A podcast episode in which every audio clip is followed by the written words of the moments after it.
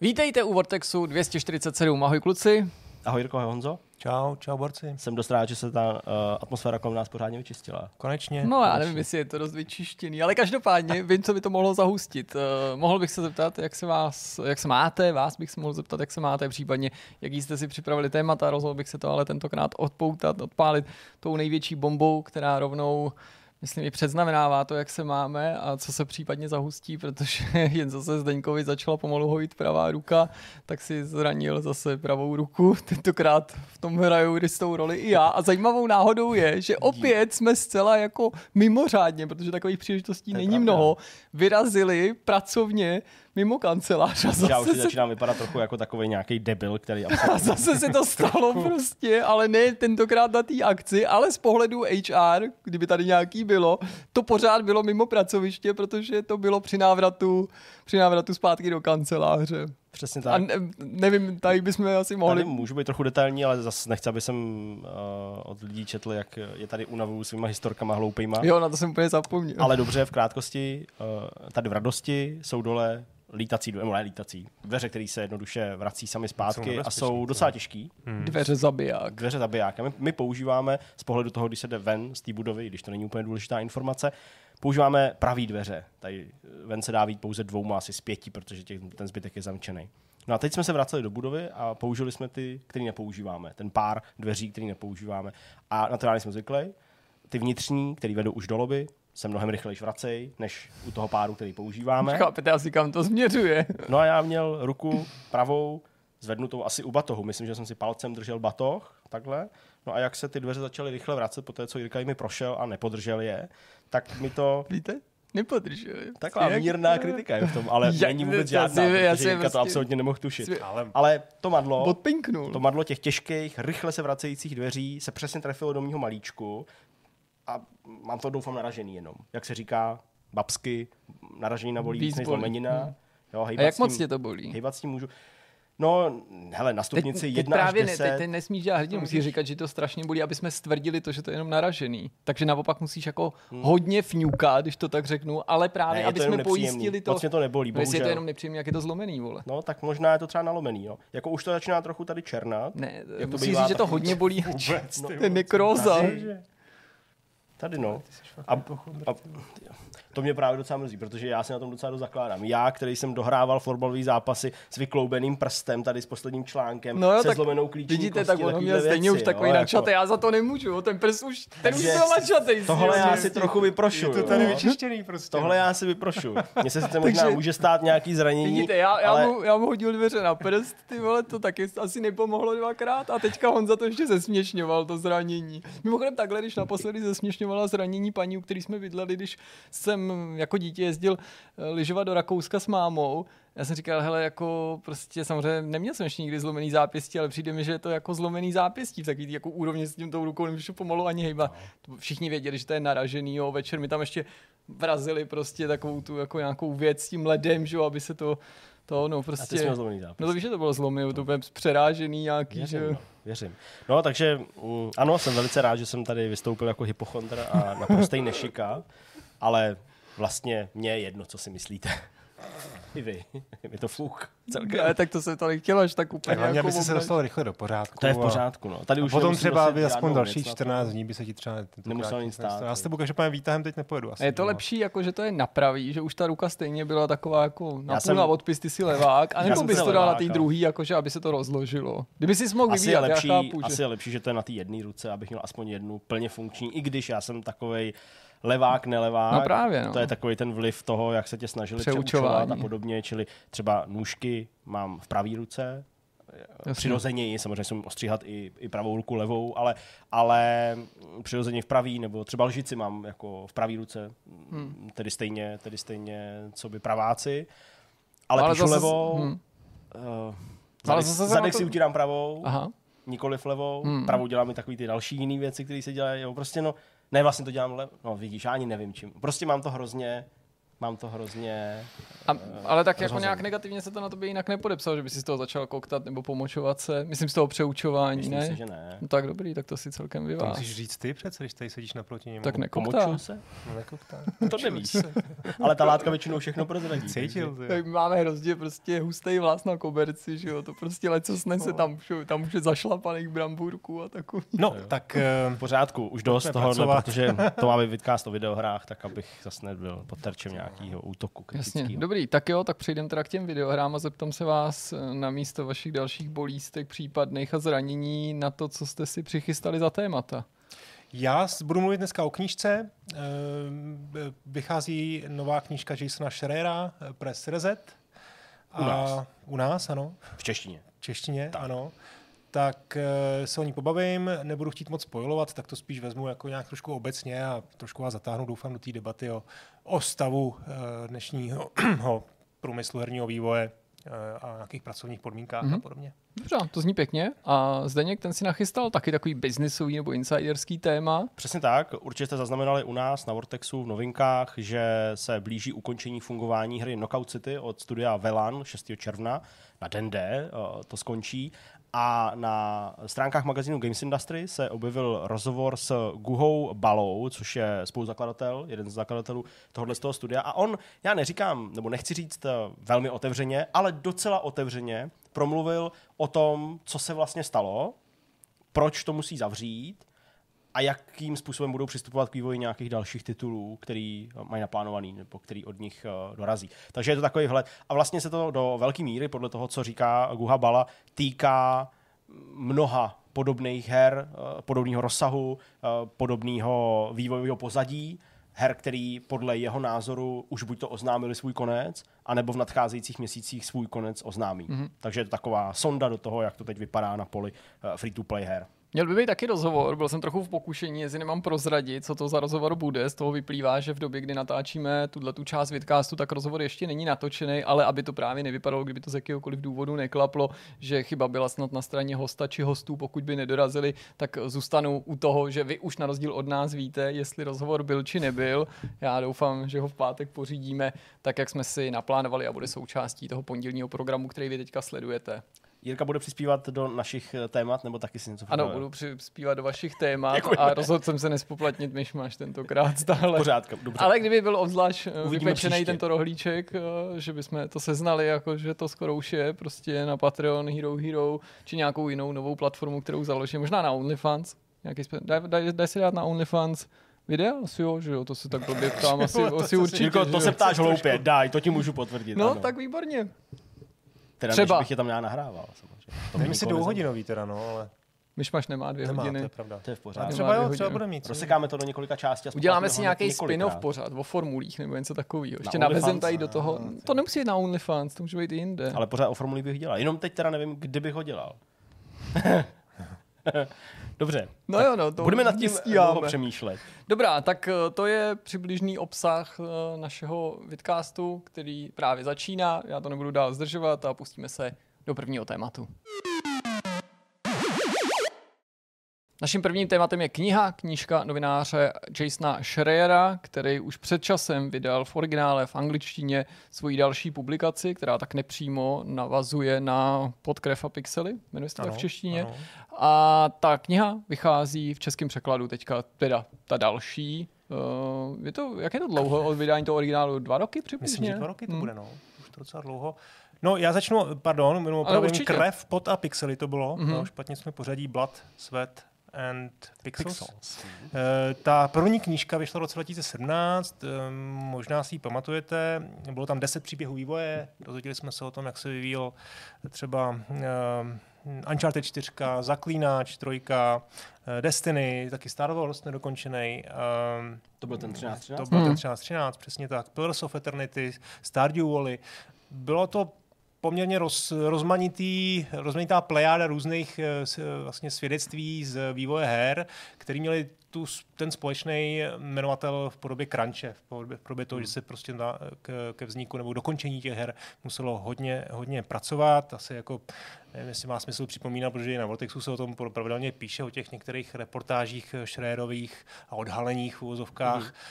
o těch pracovních podmínkách tak ehm, ta knížka byla z mého pohledu, ať už si o tom crunchi myslíme cokoliv, eh, a občas tady nějaký ty diskuze vedeme, tak byla zajímavá právě v tom svědectví. Ehm, myslím, jenom asi stojí za vzpomínku, že teda měla úplně špatný, velmi špatný překlad. No já jsem to chtěl zmínit, protože vím, že Jirka... To mě mrzelo, no. Jeden čas právě, když uh, už jsme Vortex měli, že jo, tak v té češtině to tu a tam nosil do práce, protože to četl a přesně mm-hmm. se tam jako no, pozastavovali, že ten překlad není příliš dobrý. Myslím, že ten překladatel nerozuměl hrám, nebo respektive prostě z nějakého důvodu se rozhodl přeložit i ty, i ty, vlastně, ty odbornější termíny, které jsou v herním komunitě poměrně dost jako už, už za, zašlý, no, zašlý, za, zavedený. zavedený pardon, a zároveň tam prostě mělo jako zvláštní jako kostrbatý nějaký skloňování, bylo to fakt jako divně přeložený, to byla škoda, protože jinak, jinak se mi to četlo dobře. No a teď teda Schroeder napsal tu druhou knížku uh, a ta se jmenuje v originále Press Reset uh, Ruin and Recovery in the Video Game Industry, uh, v češtině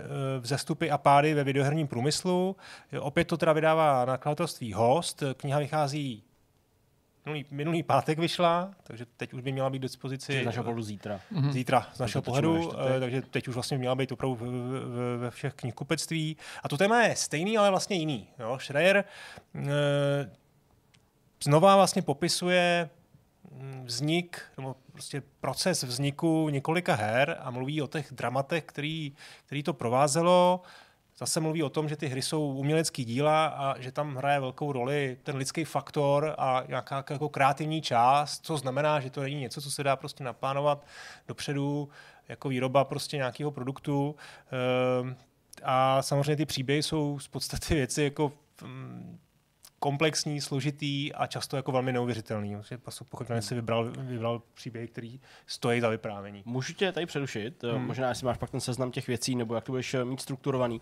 Ale já si pamatuju, a klidně mi vyjte z omilu, nebo mi to upravte, uh, pamatuju si, že když se o té knize mluvilo, že má ví, tak zaznívaly takový určitý náznaky, že by v té knize měl být údajně příběh i nějakého českého studia nebo českého projektu. A vím, že jsme tady jako spekulovali, jaký by to mohl být a nějakým způsobem jsme to řešili. A nevím, jako na jaký úrovni, jestli to byly zákulisní informace nebo informace, které on sám někde naznačoval. A že... on jenom naznačil v rozhovoru, a myslím, že to byl rozhovor na Games, tam totiž byl snad na to tázaný textový rozhovor, aspoň myslím, pokud jsem to autorství přiřknul někomu jinému omylem, tak uh-huh. se omlouvám.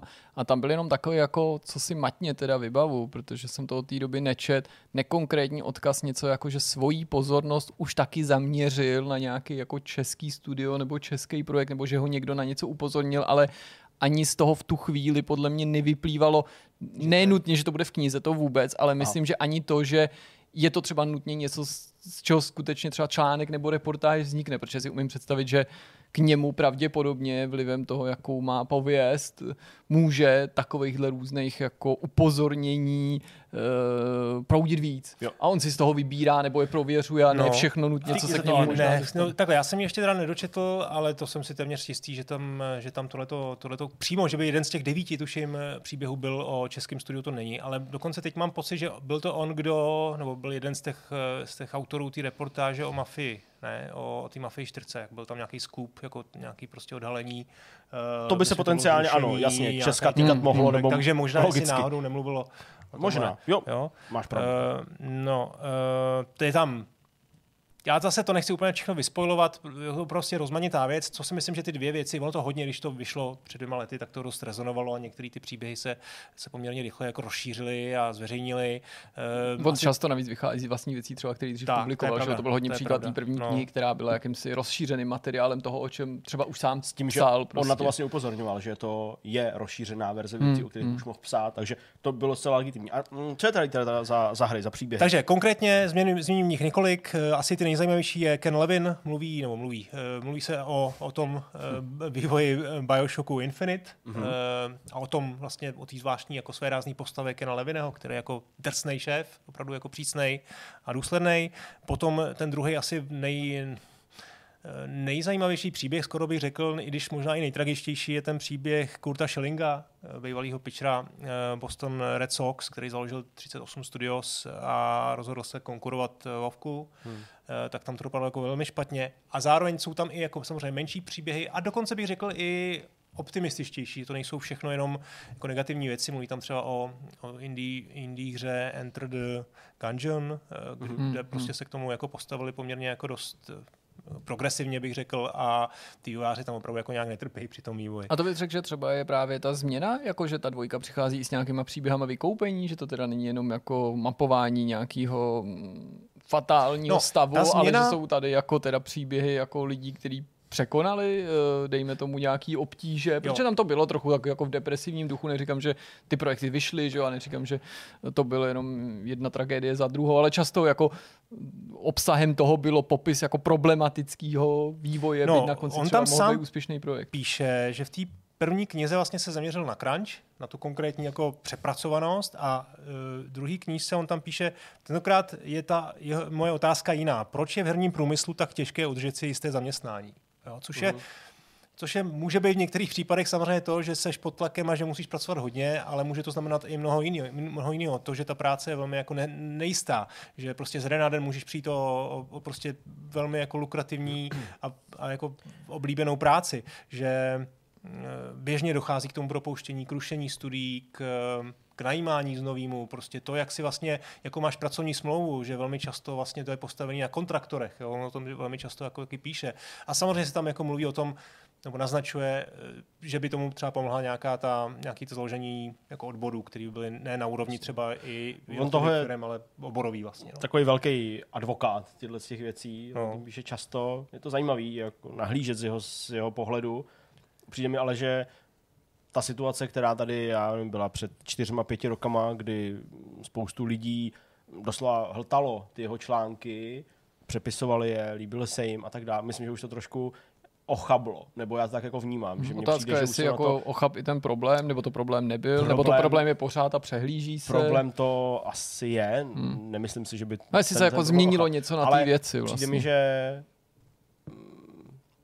nechci říct, že se zabývá jenom tím stejným, furt dokola, ale že na to upozorňuje urputně, neustále a že už jsou tady lidi, kteří už to moc nezajímá, protože se jich to možná No, nedotýká asi, no, logicky, není to nějaký jejich středobod, ale přijde mi, že ta nálada kolem těch jeho článků, těch jeho odhalení, pokud se netýkají odhalení nějaký hry, řekněme, nebo něčeho. Hmm. A to už právě tolik nedělá, že, jo? že lidi ho Přesně, že on se zaměřil část na- hráčů měla radši, když jako líkoval zajímavý tím informace já o nechci. A... tím já nechci říkat, že to je otravný, nebo že to třeba nemůže, nemůže být prospěšný eh, do nějaký míry. Na to poukazovat je důležitý, protože určitě to v některých studiích fakt nefunguje. Hmm.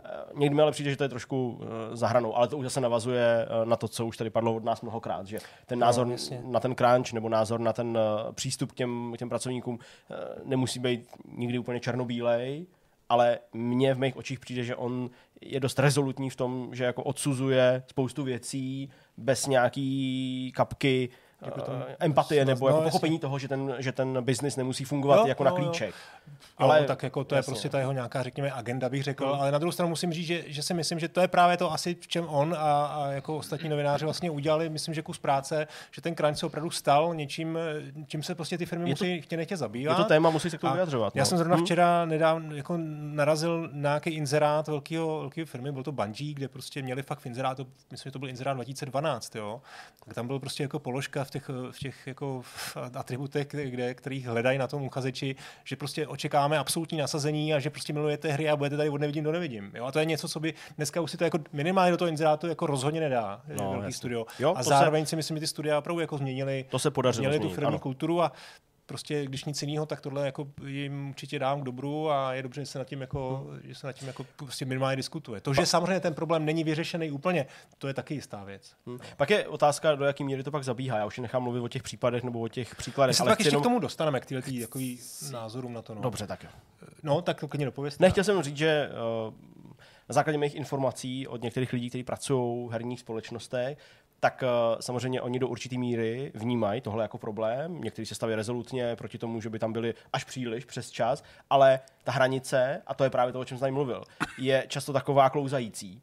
Eh, Záleží na fázi vývoje té hry, záleží samozřejmě na nějaký vnitřní integritě těch lidí nebo hmm. jejich zájmu to dělat, ale prostě od různých lidí z různých společností, se kterými se občas bavím, tak mi přichází takový názory typu, hele, já tady taky jako nejsem moc rád o 4-5 hodin díl, takže o jednu a dvě hodiny jsem v pohodě, ale fakt skrz prsty celý moje oddělení kouká na lidi, kteří se zbalí po tři hodinách, protože jo, přeháním, Jasně, jo, ale jasně. jo, že, že, že, prostě když je potřeba něco trochu udělat, tak tam někdo zůstane, tak aby to bylo v pohodě, ale ne nezdravý, ale že tyhle články většinou útočej dost eh, bez nějakého pochopení nebo bez nějaký té empatie vůči tomu, že někdy je potřeba udělat trochu víc práce, než je Jasně, jako, jako to- běžný. A právě, že některý no, jako vývojáři vnímají Schreierovy články nebo články, které tímhle s tím se zabývají, jako špatný v tom, Jo. že nastavují tu hranici uh, příliš nízko ve smyslu té produktivity, Jo, ale souhlasím, pak i návaznosti na to, jak ten tým vnímá ty jednotlivce, který nechtějí pracovat ani o kousek díl a odvíst něco do... A samozřejmě na to se nabaluje skutečně, že, že, že to jsou většinou mladší lidi, kteří tam přijdou jako nově, kteří už jsou tímhle ovlivnění a tak dále, tak dále. Takže ten problém je fakt obrovský. Jo, to se říká, že to je do nějaký míry generační problém a vůbec bych nechtěl sklouznout k nějakému zobecňování, No ale vůbec, říká jenom to jako i mimo herní průmysl. popisuju, O tom jasně. mluví lidi, kteří působí třeba v HRu a podobně, nebo jako Hmm. nějaký uh, rekrutové a headhuntři, tak mluví o tom, že generačně se trošku vztah lidí k práci pozměnil a ta aktuální generace, a fakt nechci jako sklouznout k zobecňování, protože spousta lidí se v tom nepochybně nepozná, mohlo by se jich to dotknout, tak to neberte jako nijak ultimátně, eh, ale že skutečnost je taková, že mladší lidi mají toleranci nižší k nějakým jako obětem tohohle toho druhu, ať už jsou nutný anebo nežádoucí, než eh, starší lidi, kteří v tom už nějakou dobu byli zvyklí fungovat navzdory tomu třeba, že mají prostě rodiny a další závazky. No, já bych ale chtěl zdůraznit, že opravdu, a teď jsme to dost jako poslali do té do toho, do té pocitu toho crunche, ale ta kniha opravdu není o crunchi, když se tam o tom taky jako částečně mluví, Pardon. ale spíš bych, řekl, spíš bych řekl, že o selháních Hmm. no, různého druhu. Eh, Je tam teda devět příběhů, některý už jsem naznačil, nechci tady moc jako spojovat, ale přece jenom si dovolím říct eh, aspoň nějakou jako v obecné rovině ten jeden příběh, ten první hned, který je o Voronu Spektorovi. Ten příběh je v něčem objevný, nicméně samozřejmě ty kontury nebo ty základní jako vlastně tu jeho kariéru jako známe všichni, takže doufám, že to teď nebude považený za spoiler, kdybyste to náhodou chtěli, jako si plánujete si to přečíst a chcete si to užít jako ze vším všudy, tak samozřejmě si na chvilku eh, vypněte zvuk. Eh, Ten příběh o Warnu Spektorovi, Spektorovi teda není jako vlastně zajímavý tím insightem, protože ty věci známe, já jsem dokonce i ten konkrétní věc, věc kterou tady chci jako jmenovat, je, je, vlastně už jsem slyšel v jiném podcastu, on to začíná konkrétním příběhem, kdy Warren Spector sedí eh, někde v kanceláři u Disneyho, eh, se nějakým prostě s vyšším managementem a je v situaci poměrně zoufalý pro něj, protože nemá, nemá smlouvu, má jako nějaký jako malý studio, tým lidí, kteří chtějí dělat nějakou hru a on se jim to snaží jako, jako prodat, pitchovat a moc se mu to nedaří. A prostě najednou si všimne, že ty, že ty manažeři si najednou všichni jako textujou a mají v ruce mobil a přijde mu to hrozně jako neúctivý a říká si, ty prostě mám jít domů, jako to nemá smysl, bych to tady jako vůbec byl. A na ono se vlastně potom ukáže, zpětně si uvědomí, že oni eh, to není jako, že by neho nechtěli poslouchat, ale naopak, že se vzájemně píšou a dohadují se, jestli mu to mají říct. A že mu, jestli mu mají říct to, že pro něj mají, že nechtějí, nemají zájem o žádnou jeho hru, ale mají zájem o něj a o to, aby udělal hru s Mickey Mousem. Mhm. A eh, To je zajímavý.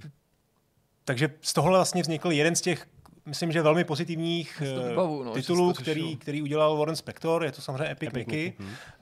Uh, ono to vyšlo na víčku, takže si myslím, že jako naši diváci to asi jako tolik jako moc neznají, ale opravdu, a samozřejmě vedle Deus Ex to nechci vůbec porovnávat, ale prostě byla to hra, která byla jo, velmi my jsme ceněná. s ním i o tom mluvili, že jo, třeba v tom, Hmm, já jsem, ten, ten rozhovor, co jsme dělali na rebootu. Já jsem tady otevřel, mě zajímalo, kolik po těch letech, jsou to už vlastně skoro čtyři roky, kolik to se sbíralo z hlídnutí. Exkluzivní rozhovor s Warrenem Spektorem, skoro 40-minutový, Jak vždycky přeložený, říkáte, že chcete, aby jsme to dělali přeložený z angličtiny do češtiny v titulcích a tak dále, tak má 1900 hlédnutí, ano. Hm, A to To jsou tam bohužel fake. smutnější. Otevři jenom pro zajímavost Cecila, podle mě ten, Jo, nebo Patrice, Cecil, no, nebo... nebo Patrice je- Klidně, klidně povídej dál. Dobrá, dobrá, no. Takže jinak ten příběh, tohle je ta krásná, jakoby ta část, řekněme, pozitivní toho jeho, ty jeho kariéry, ale jinak ta jeho kariéra je vlastně plná i jako zklamání velkých a, a failů, jo. On začal pracovat v Originu, takže tam vlastně byl uh, svědky um, toho, jak EA to, to, to studio úplně rozložila.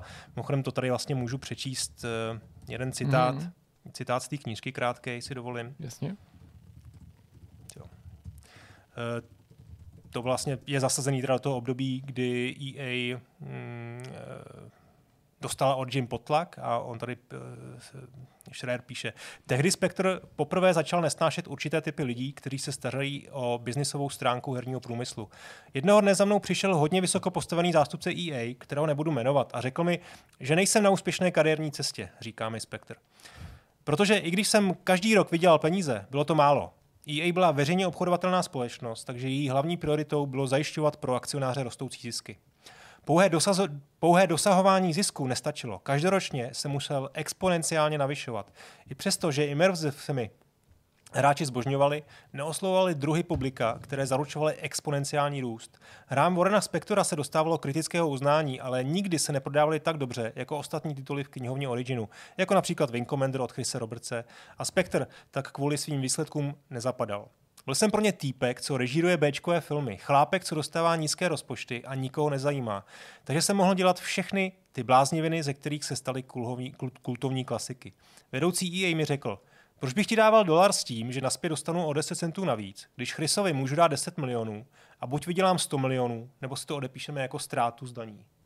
Hmm. Tak to je vlastně jako leitmotiv jo, no. toho, toho celé té knížky, nejenom tohle příběhu, uh, kdy je to prostě o růstu exponenciálním, o tom, jak se využívají ty aktuální trendy a vlastně o tom přemýšlení těch firm. Teď samozřejmě, ještě se k tomu v závěru dostaneme, je, je logický, že ty manažeři sledují tyhle ty cíle a je, je správný, že je celou, nakonec to musí dělat z pozice prostě akcionáře, a, ale prostě je tam vždycky proti ten, ten pohled toho, těch kreativců, včetně Warrena Spectra.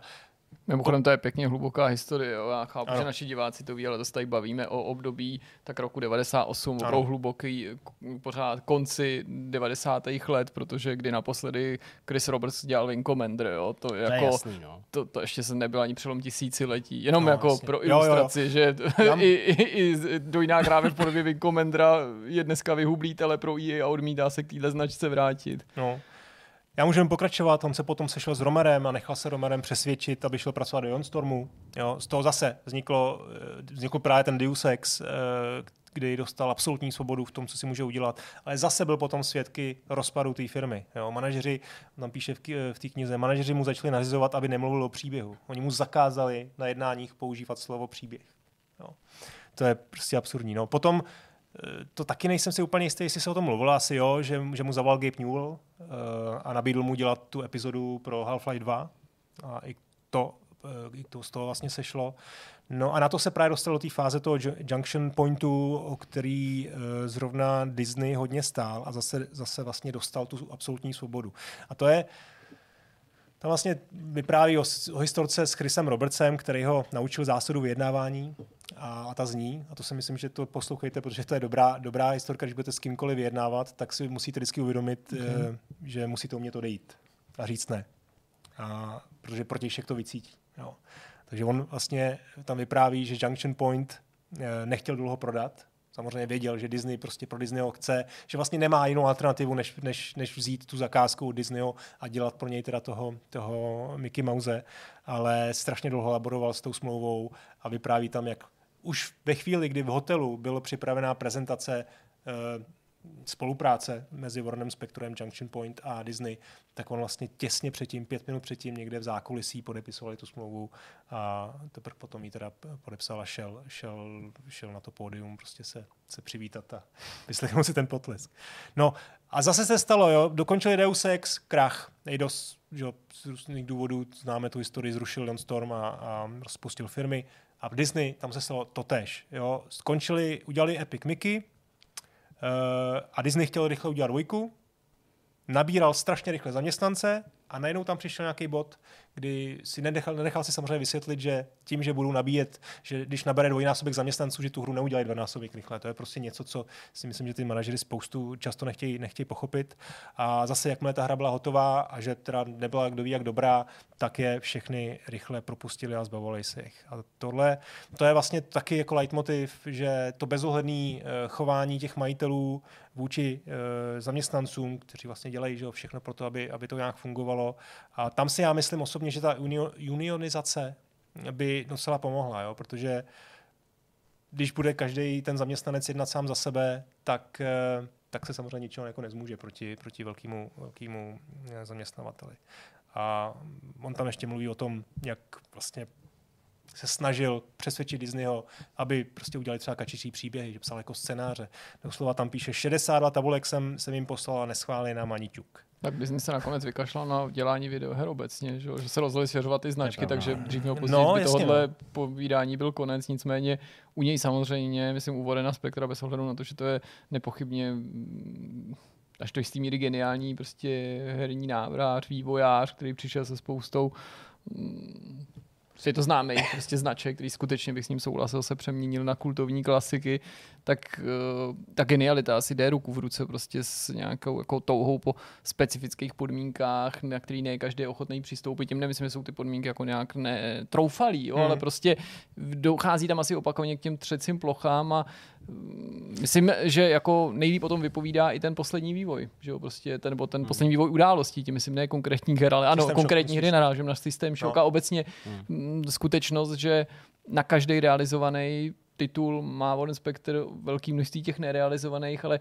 bohužel v těch posledních letech se na to nabalila i ta jako zvláštní nekomunikace, nebo taková jako No prostě ten systém šok to je něco, co mě nějak neskazilo pohled na Vorena Spektra, rozhodně na každou jeho další hru jsem jako zvědavý a nijak bych mu nechtěl křivdit, ale velmi mě zaskočilo, jak netransparentně informovali o tom, co se okolo té hry dělo a do dneška vlastně nevíme, co se pořádně stalo, nebejt neoficiálních informací a různých úniků a mm, chápu, že může být taky vázaný nejrůznějšíma smlouvama, ale jak on, tak eh, jak se jmenuje ta společnost, to není NetherRealm, ale je Mortal Kombat, jak se jmenují ty, co dělají. Night Dive. Ne, ne, ne, ne já myslím ty, ty, ty, co dělali já tohle vím, v tom, no. že mají to Texasu a Austinu, ty dvě pobočky, no, že se k tomu prostě nepostavili jako chlapi, no. Hmm.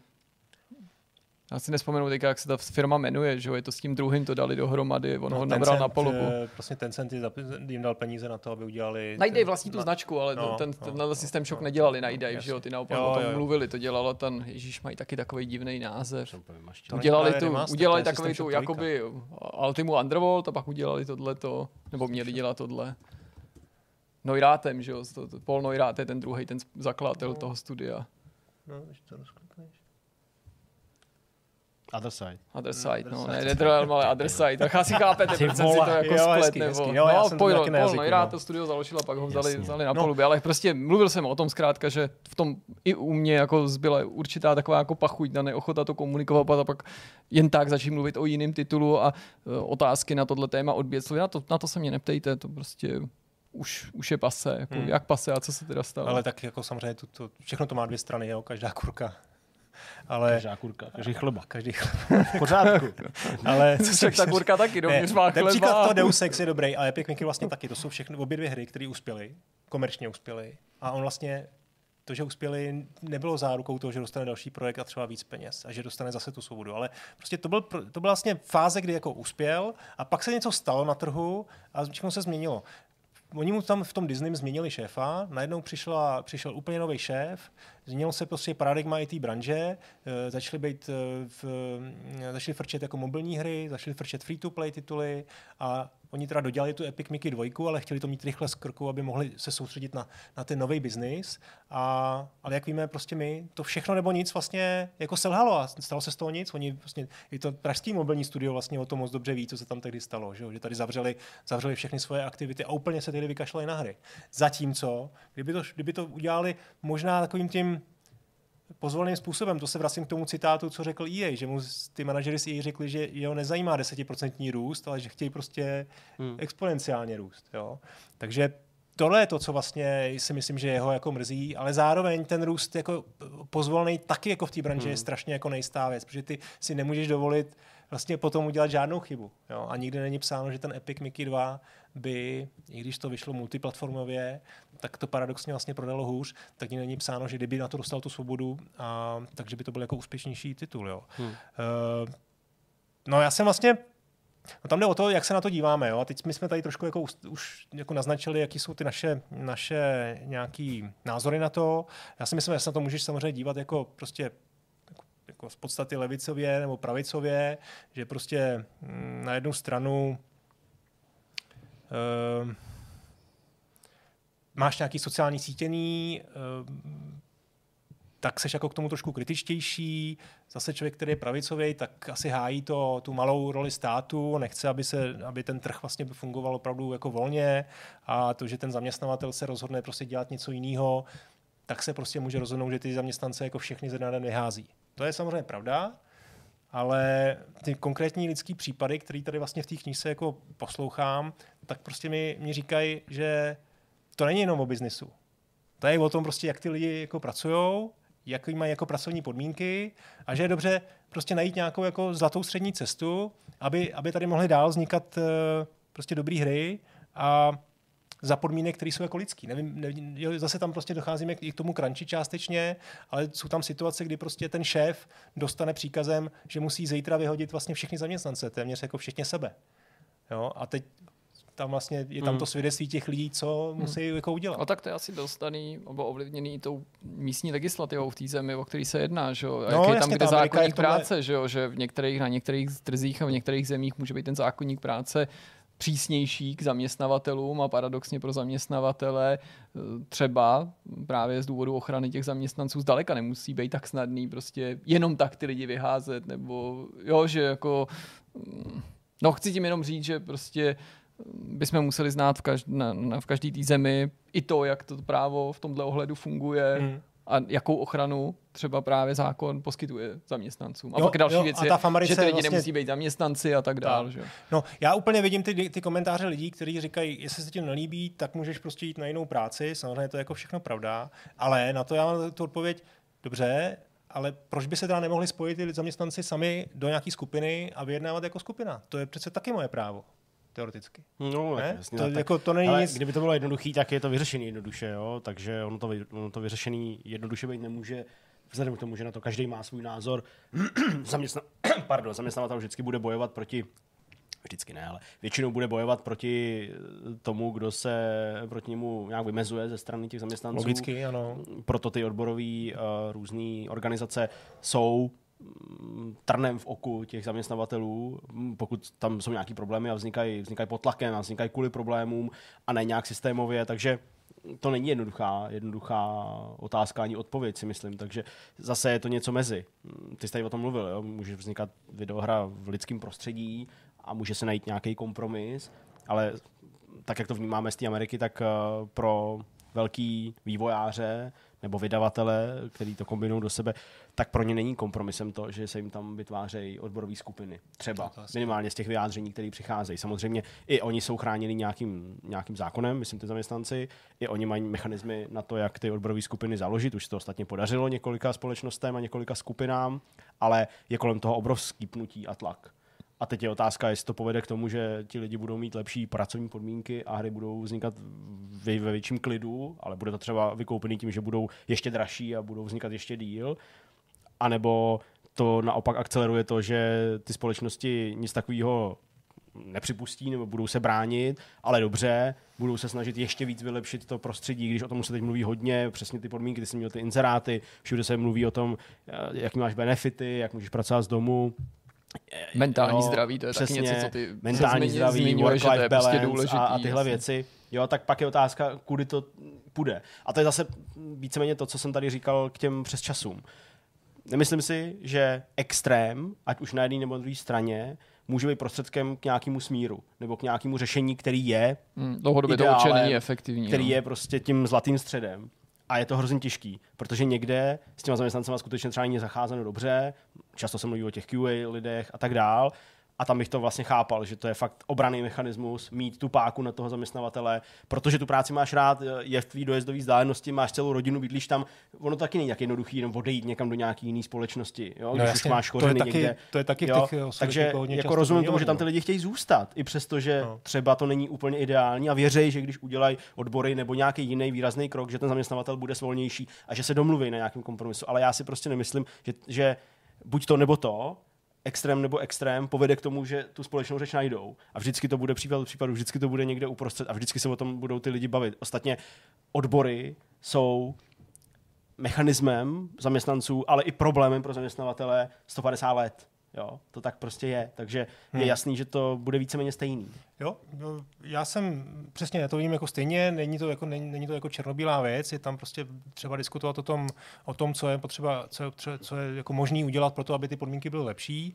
Co chci říct je, že vlastně opravdu ten argument, když se ti to nelíbí, můžeš odejít, ten je podle mě jako nevalidní v tom, jasně, Jak kdy, ale že stejně jako, že můžu odejít, tak i, je, jiná alternativa a to je ta, že o tom budu mluvit nahlas. Jo, jo, Jo, to není tak, že prostě mám zakázáno jako mlčet a buď to můžu, buď to můžu jako mlčet a pracovat dál za podmínek, který mi zaměstnatel řekne, anebo odejdu.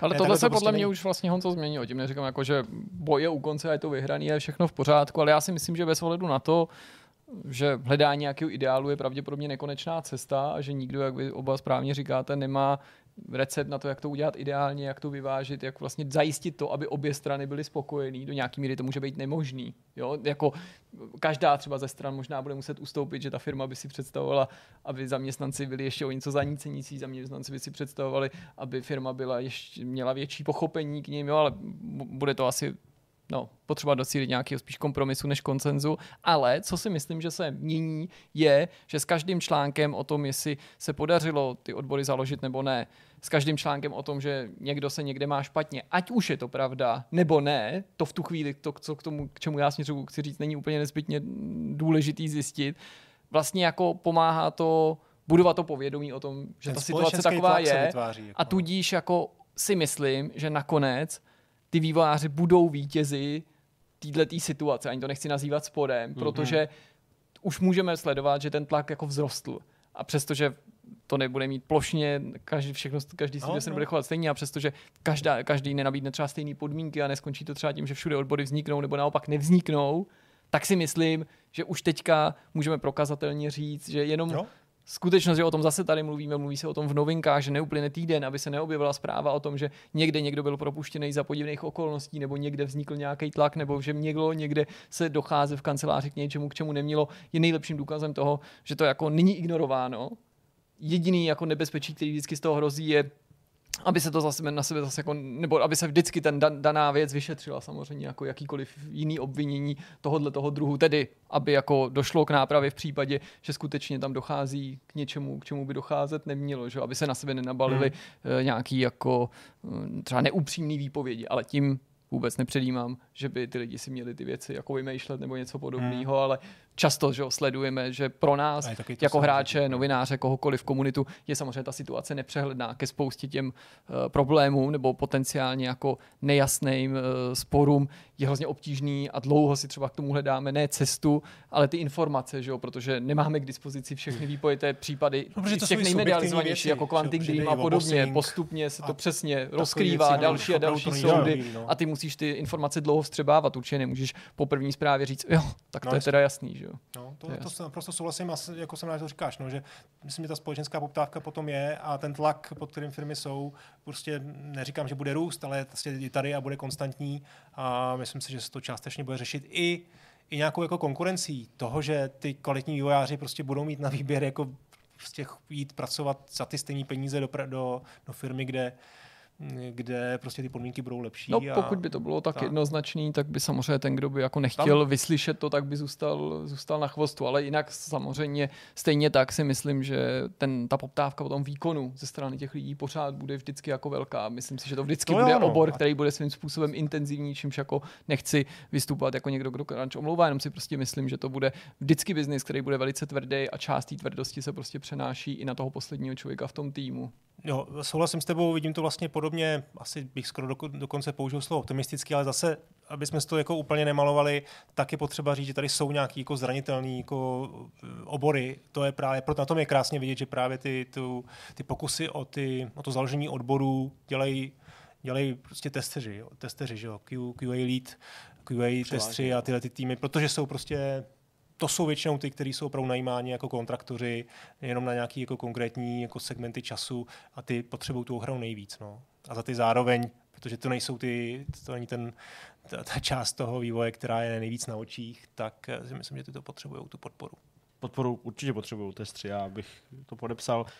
Vlastně je to strašně zvláštní, že se to do toho stavu dostalo. No.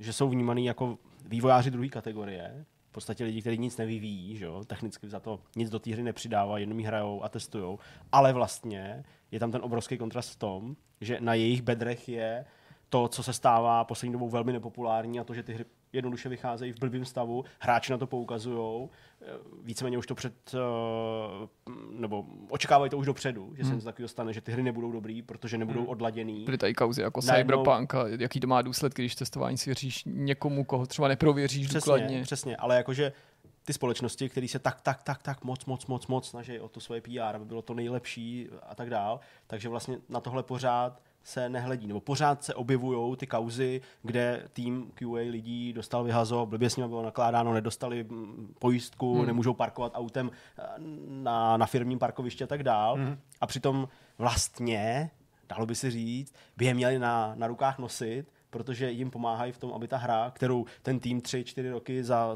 desítky a stovky milionů dolarů dělal, aby hráče potěšila na první dobrou. No a není to právě přesně ten příklad toho, že to ty odlišné trhy a legislativy a možná i mentalita k tomuhle tomu sektoru právě přistupuje odlišně? Jo. Není to právě třeba zejména, vnímáme to globálně a proudí k nám ty články ze zahraničí, ale vlastně není to nakonec v uvozovkách problém především, tím neříkám jenom Spojených států, velké kontraktoři, propouštění, rušení dětí, není třeba konkrétně u nás situace testů jako lepší ve smyslu, že jsou zaměstnaný, že, že, že, že se prostě nepoužívají jenom jako námezní síla, která automaticky odchází s tím projektem. Já nevím, jo, ale vím, tak že obecně... určitě v určitých týmech pracují ty testři na plný úvazek a to i po vydání projektu a pak plynule přechází třeba na další. Trošku, Čímž neříkám, že se to no, našich testů netýká, nebo testů v Česku nebo na Slovensku. Trošku vosí hnízdo, jako vlastně otevřít jako otázku českého trhu.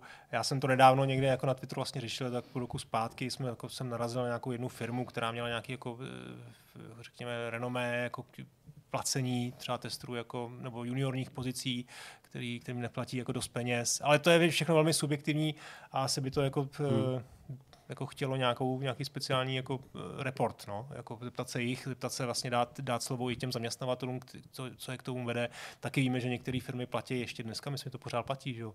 Furt používají ten čvart systém, i když prostě vlastně legislativně je to v pořádku, protože to je kreativní dílo, takže to má jako právně nějak jako podchycený, ale jiná firma, která prostě ty zaměstnance platí normálně jako smlouvu, pod smlouvou pracovní, tak samozřejmě prostě je v určitým hmm, nevýhodě. Hmm, to, to je samozřejmě tak, to jako jsou všechno věci, nešvar který... prostě českého systému na druhou stranu já ti jako člověk s přímou zkušeností můžu říct prostě, co si o tom ty firmy nebo konec konců i ty zaměstnanci nebo lidi obecně usilující obráci mají myslet, když na Švérc eh, se mě snažil dostat naprosto každý, kde jsem za uplynulých 20 let pracoval a k mýmu jako zděšení a velkému rozčarování eh, na tom jako trvali třeba i v české televizi prostě, kde přitom o mě velmi stáli a jako nakonec byli ochotní jako nabídnout i alternativu tomu, ale jako chci tím jenom říct, prostě, že je to tak zažraný jo, prostě v těch jo, českých firmách, to, že no. prostě se to netýká jenom nějakého shady odvětví nebo videohry, protože jsou divný a to si můžu představit, že může být na víc trzích, jo? že prostě zjevně, když ty skuliny hledají i prostě velký známý nadnárodní společnosti anebo veřejnoprávní médium, hmm. tak prostě no. to je takový stav, no. No, Dobrá, tak jo, to jsme se teda tak, tak. Takže daleko já to jenom za, jasně, abych to uzavřel úplně, kniha Jasona Schreiera eh, Press Reset eh, vychází v češtině, je už teď k dispozici v, v trafikách, dozvíte se tam. V trafikách, nevě... kupujte v Pardon, trafikách. v trafikách možná, ne. Na P, v síti PNS. Přesně. U všech dobrých prodejců. V tabácích. V tabácích.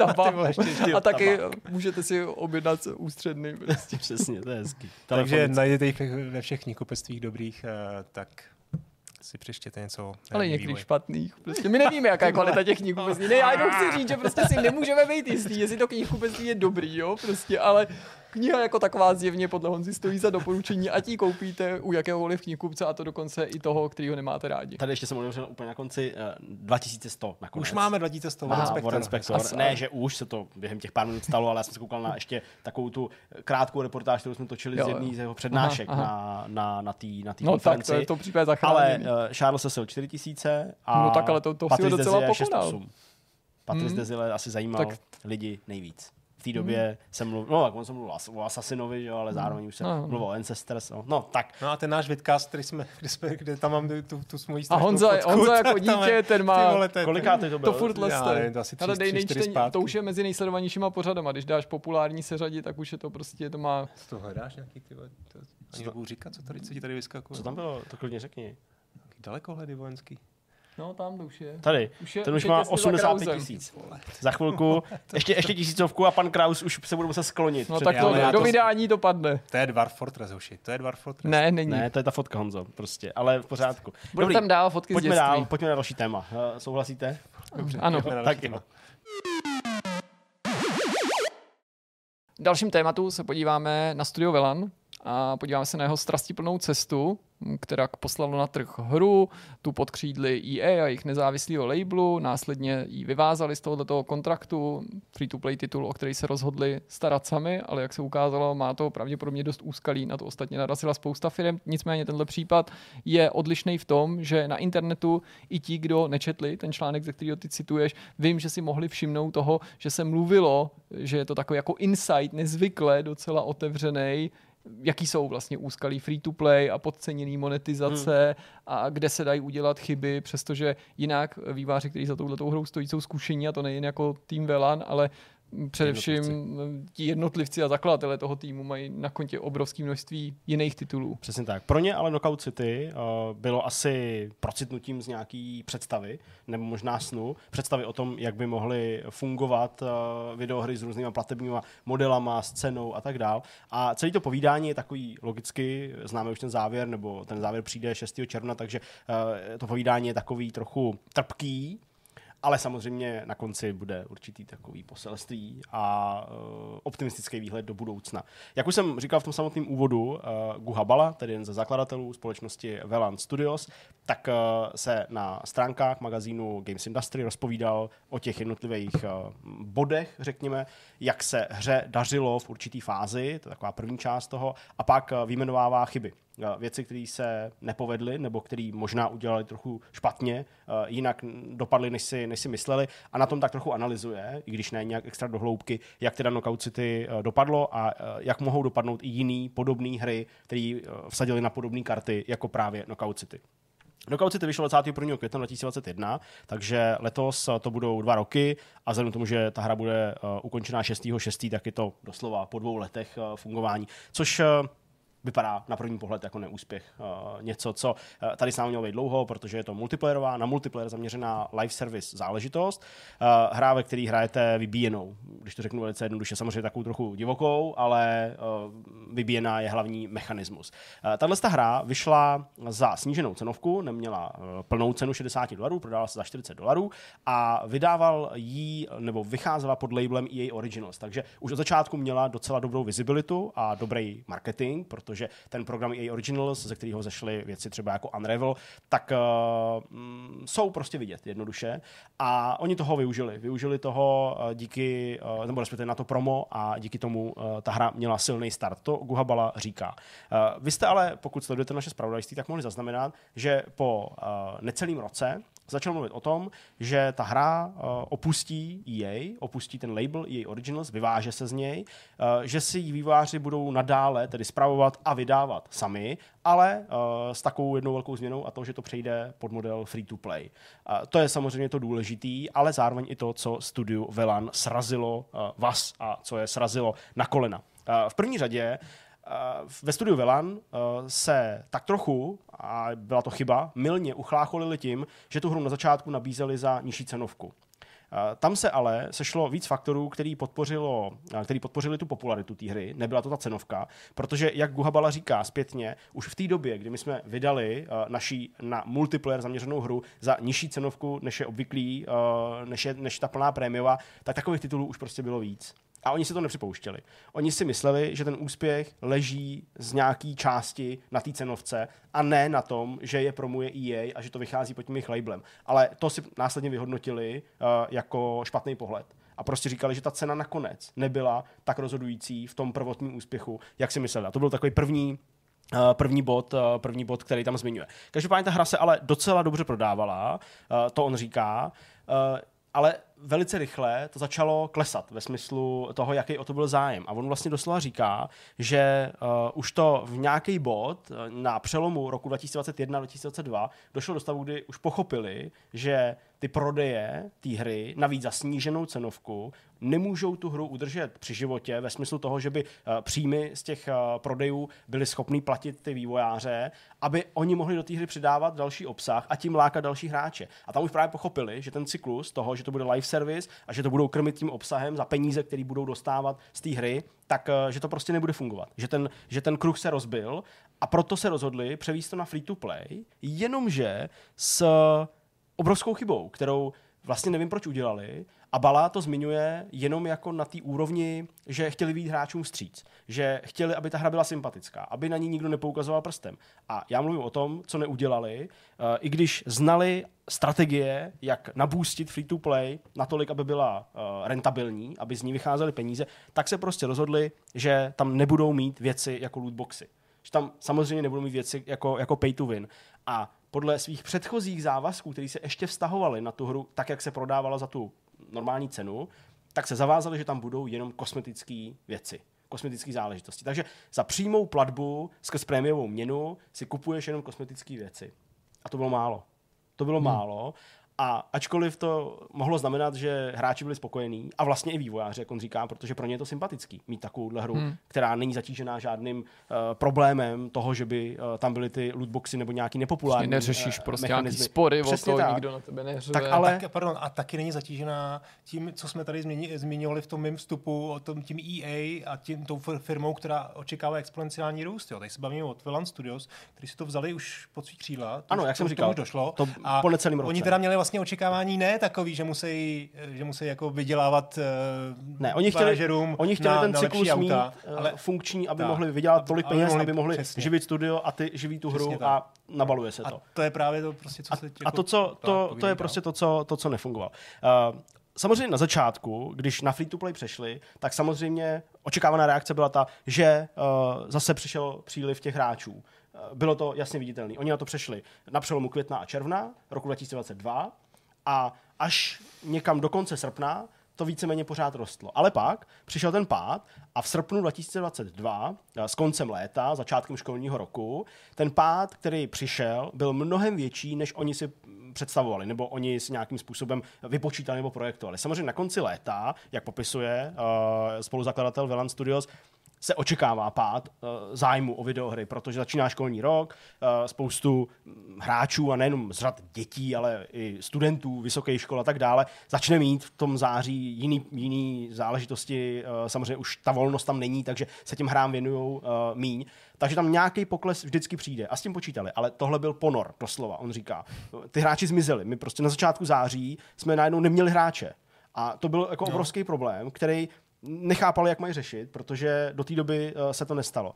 A uh, on říká, že vlastně z toho, uh, z té tmy, vyvlekla až taková nutnost nebo zájem podívat se na ten problém trochu jinak, než jenom pohledem herního vývoje a toho, co se v tom herním světě děje a jak reagují hráči, ale samozřejmě povzníst to na ty velký problémy ekonomické, makroekonomické záležitosti. A on říká, načasování celý pro naši hru, která je ještě navíc takhle specifická, a ještě se právě dostaneme k tomu, proč, bylo blbý, že přišla obrovská inflace, nebo začala celosvětová inflace. On říká, prostě tohle je něco, co si nevyberete, to se, to se stalo a nebudeme se tady bavit o těch důvodech, protože ty jsou rozsáhlí a rozhodně to není jenom válka na Ukrajině, samozřejmě. Tak myslíš jako recesi, ne? Spíš uh, inflaci? Jako tam, ne, jako... no on, ne, on, on, on čistě zmiňuje inflaci, která začala celosvětově narůstat a on na říká... Podzim. No, tak jako no, začala okay. víceméně, jo, nebo tak on to prostě říká. On dobře, zmiňuje dobře, doslova dobře. inflaci jo. a uh, nebo minimálně se o tom začal mluvit. Prostě ten vliv té inflace uh, měl tohle způsobit, odvliv těch hráčů, zároveň neochotu tam utrácet ty peníze. A on říká, a ještě to bylo v kombinaci s tím, že přicházíme z období pandemie, kdy lidi měli na začátku té pandemie, měli, uh, podle jeho slov, větší finanční rezervy, který vzhledem k tomu, že byli doma, a trávili ten čas tý, v té karanténě, tak většinou rozpustili. Většinou uh, ty peníze utratili. A samozřejmě ne vždycky nutně, jenom, protože člověk není uh, vždycky jenom zodpovědný, tak ne vždycky jenom za jídlo a, a přístřešek, ale ve velké míře i za zábavu, no, což ostatně bylo na těch metrikách všech vidět, jak to stoupalo. Netflix a, a hry a tak dál. A on říká, takže vlastně teď jsme v době, kdy ty lidi víceméně nějakým způsobem rozpustili svoje větší rezervy, teď eh, čtou si o tom, že přijde inflace nebo přichází inflace, začala škola a všechno se začalo bortit. A on říká, to je jeden z problémů, proč naše hra, proč naše hra neuspěla. Ale je férovej vůči sám sobě, vůči té hře a vůči uh, těm hráčům a logicky mluví i o dalších, uh, dalších vlivech nebo dalších uh, problémech. Uh, říkal, že uh, byli v té pasti, uh, nevěděli moc, co s tím dělat a přemýšleli, uh, jestli některý z těch agresivnějších free-to-play mechanismů monetizačních nastolit nebo ne. A on říká, že i tady měli strašně malý uh, manevrovací schopnosti, protože ta hra v tu dobu byla na trhu přes rok a vlastně už byla zaběhnutá. Už měla nějakou skupinu hráčů, i když se stenčila. A oni měli strach, že když té skupině hráčů, která už byla naučená přes rok na to, jak ta hra funguje a je taková hodná a přívětivá a moc tě netlačí, takže kdyby tam začali dávat nějaké agresivnější věci, že jim odejde i ten zbytek těch hráčů. Měli jednoduše strach a báli se to udělat. I když logicky ty mechanismy znají a mohou, mohou se obrátit na odborníky, kterým to navrhnou, jo, zanalizujou a udělají, ale oni to prostě nechtěli udělat. Takže uh, je to prostě něco, co uh, už jim říkalo, že tu hru nebudou moc dál provozovat ani v tomhle módu a už někdy na podzim loňského roku věděli, že ji budou muset vypnout, že už nebude fungovat. Takže my jsme se to dozvěděli teď, někdy v lednu nebo v únoru, ale oni to prostě věděli už, uh, už několik měsíců dopředu. A to je součást nějaké strategie, kterou si chtěli projít, i když věděli, že to bude bolestivý, ale oni chtěli nazbírat data jednoduše. Takže to byl ten důvod, když se bavili o tom, proč to vypnou, respektive, že to musí vypnout, tak uh, se bavili o tom, kdy to vypnou a rozhodli se právě dotáhnout to do té deváté sezóny, která skončí na konci letošního května, aby měli vlastně data uh, pro analýzu budoucích titulů nebo k uplatnění budoucích titulů, rok fungování, co by prémiový titulu, rok fungování, co by free-to-play titulu, takovýho a takovýho a že ty jednotlivé data, které se sbíraly, tak prostě použijou pro to, aby už ty problémy, které tady uh, udělali, nezopakujou. Uh, pak se posunul k těm problémům, uh, tedy k problémům, který sužovali konkrétně hru Knockout City a vlastně nadhazuje to tam v takových jako vlnách. On samozřejmě mluví jednak teda o tom, že uh, už to nějak bylo nastavené a tudíž nemohli tu agresivní free-to-play uh, politiku nebo mechanismy implementovat, ale on vlastně říká, že byl problém i trochu se zacílením té jejich hry. Že uh, vlastně ona je hodně kompetitivní, je uh, sice na jednu stranu otevřená všem, protože je taková barevná, všichni dodgeball nebo vybíjenou si umějí představit, takže to má velký potenciál nalákat uh, ty casual hráče, ale že v té hře selhali uh, ve stránce designu v tom, že nebyli schopní udržet ty hráče, kteří jednoduše nejsou tak zruční nebo tak uh, oddaný tomu, že by utráceli čas a učili se tu hru velice dobře. Takže on říká, že vlastně na první pohled tady měli velice přístupný titul, který by mohl spadat někam, sice ne v té nominální velikosti, ale v takový tý mm, povahový velikosti nebo povahovým nějakým zpracování třeba jako k Fortniteu, protože je to prostě něco, co jako přiláká spoustu lidí a stačí jenom, aby pár z nich uh, tam něco utratilo a jsou, a jsou v pohodě. Ale když ty hráči přišli, tak velice rychle prostě zjistili, že ta hra v tomto ohledu selhává. Že jednoduše je až příliš náročná na to, aby si si mohl pořádně užít a aby tě vlastně pak zajímaly ty věci, ty koupy. Uh, aby tě zajímaly ty nějaké kosmetické věci, aby si prostě měl pocit, že uh, ta hra je tvoje, ty hraješ a máš důvod tam ty peníze utrácet.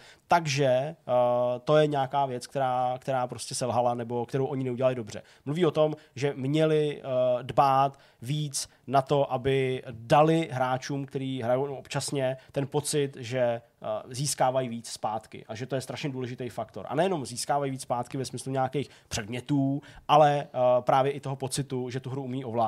Takže lepší eh, rozdělení na nějaký týry a matchmaking. Eh, lepší ten onboarding ve smyslu tutoriálů nebo nějakých zápasů, který eh, ti dají pocit, že to ovládáš a že seš víc a víc zaháčkovaný a máš motivaci se vracet. A to prostě oni neudělali dobře. Takže on celkem jako mm, férově a kriticky říká, že to byl jeden z těch, jeden z těch problémů. Věděli to, takže už s tím nemohli nic dalšího dělat, takže to pouze sledovali a analyzovali, ale on říká, že do budoucna pro další tituly je tohle pro ně to největší ponaučení. Že opravdu jako se zaměří na to, aby do budoucna jejich hry byly přístupnější. A tohle podle mě otevírá další takovou jako část, kterou on tam dál nerozebírá, ale je to něco, na co hráči teď prostě poukazují. A mluví o tom, že hry zhlouply, že hry jsou snažší, že hry už nejsou tak hardcore, jako byly dřív. Ale tohle je si myslím celkem jako validní pohled na to, proč nabídnout ty hry i lidem, který moc často nehrajou. A já myslím, že to leží i v tom, že hry hraje mnohem víc lidí v tuhle chvíli A těch her je tolik, což je další z problémů, on říká, že trh s free-to-play hrama je prostě nasycený. Těch her je tolik, že udržet si toho hráče je nesmírně těžký, nesmírně No, obtížný. A že to není jenom proto, že by najednou v těch vývojářských studiích seděli lidi, kteří neumějí dělat hry nebo jsou hloupí sami od sebe, ale jednoduše oni prostě potřebují najít ty mechanismy toho, jak nechat hráče ukousnout si aspoň částečně z toho jejich koláčku a nasypat jim nějaký peníze. A on prostě říká, že to je další velký problém, uh, něco, co se netýká jenom jich, ale co se týká jako celého toho uh, odvětví a na co budou narážet nepochybně další, další společnosti. No ne, budou. Na to naráží. Oni na to naráží, jasně, ve velké míře. Ale přesně. současně si asi musí položit otázku, jestli vedle všech těchto těch problémů, kterým se jim podařilo pojmenovat, nebo který v tom nachází, jestli prostě třeba eventuálně nepřehlíží toho slona v místnosti a to může být třeba i skutečnost, že ta hra není zkrátka dost dobrá. Ano, uh, do určitý míry ano, ale asi by to nebyl autor videohry a zakladatel studia, aby nenašel i nějaký pozitiva, který samozřejmě tady v tom článku interpretuje. On uh, jako pozitivní uh, označuje, nebo za pozitivní označuje tu hratelnost samotnou. On říká, že perfektně zvládli systém té hry, té vybíjený. Eh, Říká, že bylo strašně zábavný a chytlavý házet a chytat míče. Jako ten prvek toho, co v té hře děláš. No bylo? Já jsem to nerecenzoval. Já No jo, jsem to tak nehrál příliš jako, že ty to, ohlasy abych právě To... nebyly zas tak jako jednoznačně, bychom se tady bavili o hře, která má sice míň hráčů, ale je strašně jako chválená, jenom se třeba nepotká s mainstreamem, protože je tak, ale já si jako nej... nemáte tam statistiku nebo nějaký, já neříkám, že to je všechno, ale buď nějaký skóre ze Steamu, uživatelský hodnocení nebo na Metakritiku, nechci se odvádět jenom na to, ale protože nemáme tady v našem, našem okruhu žádný hardcore fanouška, Knockout City má spíše kladná, 77 Uh, 77% mm-hmm. pozitivní za posledních 30 dní a ze všech recenzí 85%, mm-hmm. 7926 uh, recenzí. Protože já třeba eh, úplně se nemůžu stotožnit třeba s tím argumentem, který jako nepřímo naznačoval, že to možná mohlo být příliš hardcore, nebo že to nedokázalo výjít s těm třeba ne až tak uh, schopným hráčům, protože jsou tady že, spousty příkladů her, které jsou jako hardcore až běda a daří se jim velice dobře. A to vysvětlení je jako ani v originalitě, nebo prostě jsou líp zvládnutý. Jo, chci říct, jako, že hardcore jsou věci jako Tarkov. Hardcore hmm. může být Dwarf Fortress a, a jiný tituly. Ano, no. on to zmiňuje. On, on zmiňuje Warframe uh, a Runecraft jako příklady her, které jsou spíš níž, mm-hmm. menší. Uh, vlastně jsou na tom uh, ve smyslu přepočtu uh, zisku dolarů z jednoho hráče třeba líp než Fortnite zmiňovaný, který má ale masovou základnu, takže tam stačí nominálně míň, uh, teda pardon, tam stačí, uh, abych to, jsem se to nezamotal, procentuálně míň hráčů, který ale přepočteno na, na nominální čísla přinášejí spoustu peněz a Epiku logicky to funguje, ale uh, Warframe nebo Runecraft, který jsou spíš menší a uh, nechci říct většina hráčů, ale víc procent hráčů tam ty peníze utrácí a pomáhá financovat chod těchto těch záležitostí, tak ty jsou zase z pohledu uh, Bali ještě víc hardcore, než byl Knockout City. A uh, hmm. Knockout City a další podobné hry vlastně umístí kam si doprostřed, do toho stavu, kde se nejsi schopný úplně rozhodnout, co vlastně potřebuješ. Jestli míň zapálených hráčů, anebo velkou masu hráčů, který ti to ufinancují tím, že jenom sice pár, ale bude jich hodně, v tom utratí peníze. On říká, že to je ten problém, že vlastně oni byli uprostřed, že na první pohled to byla hra, která je velmi přístupná, přilákala spoustu hráčů, ale vydrželo u ní hrozně málo a že to nebyla taková ta komunitní záležitost, jako je třeba Tarkov, nebo jako jsou, jako jsou další věci, které fakt drží tu komunitu dlouho, drží prostě a oni v tom utrácejí uh, ty prachy soustavně.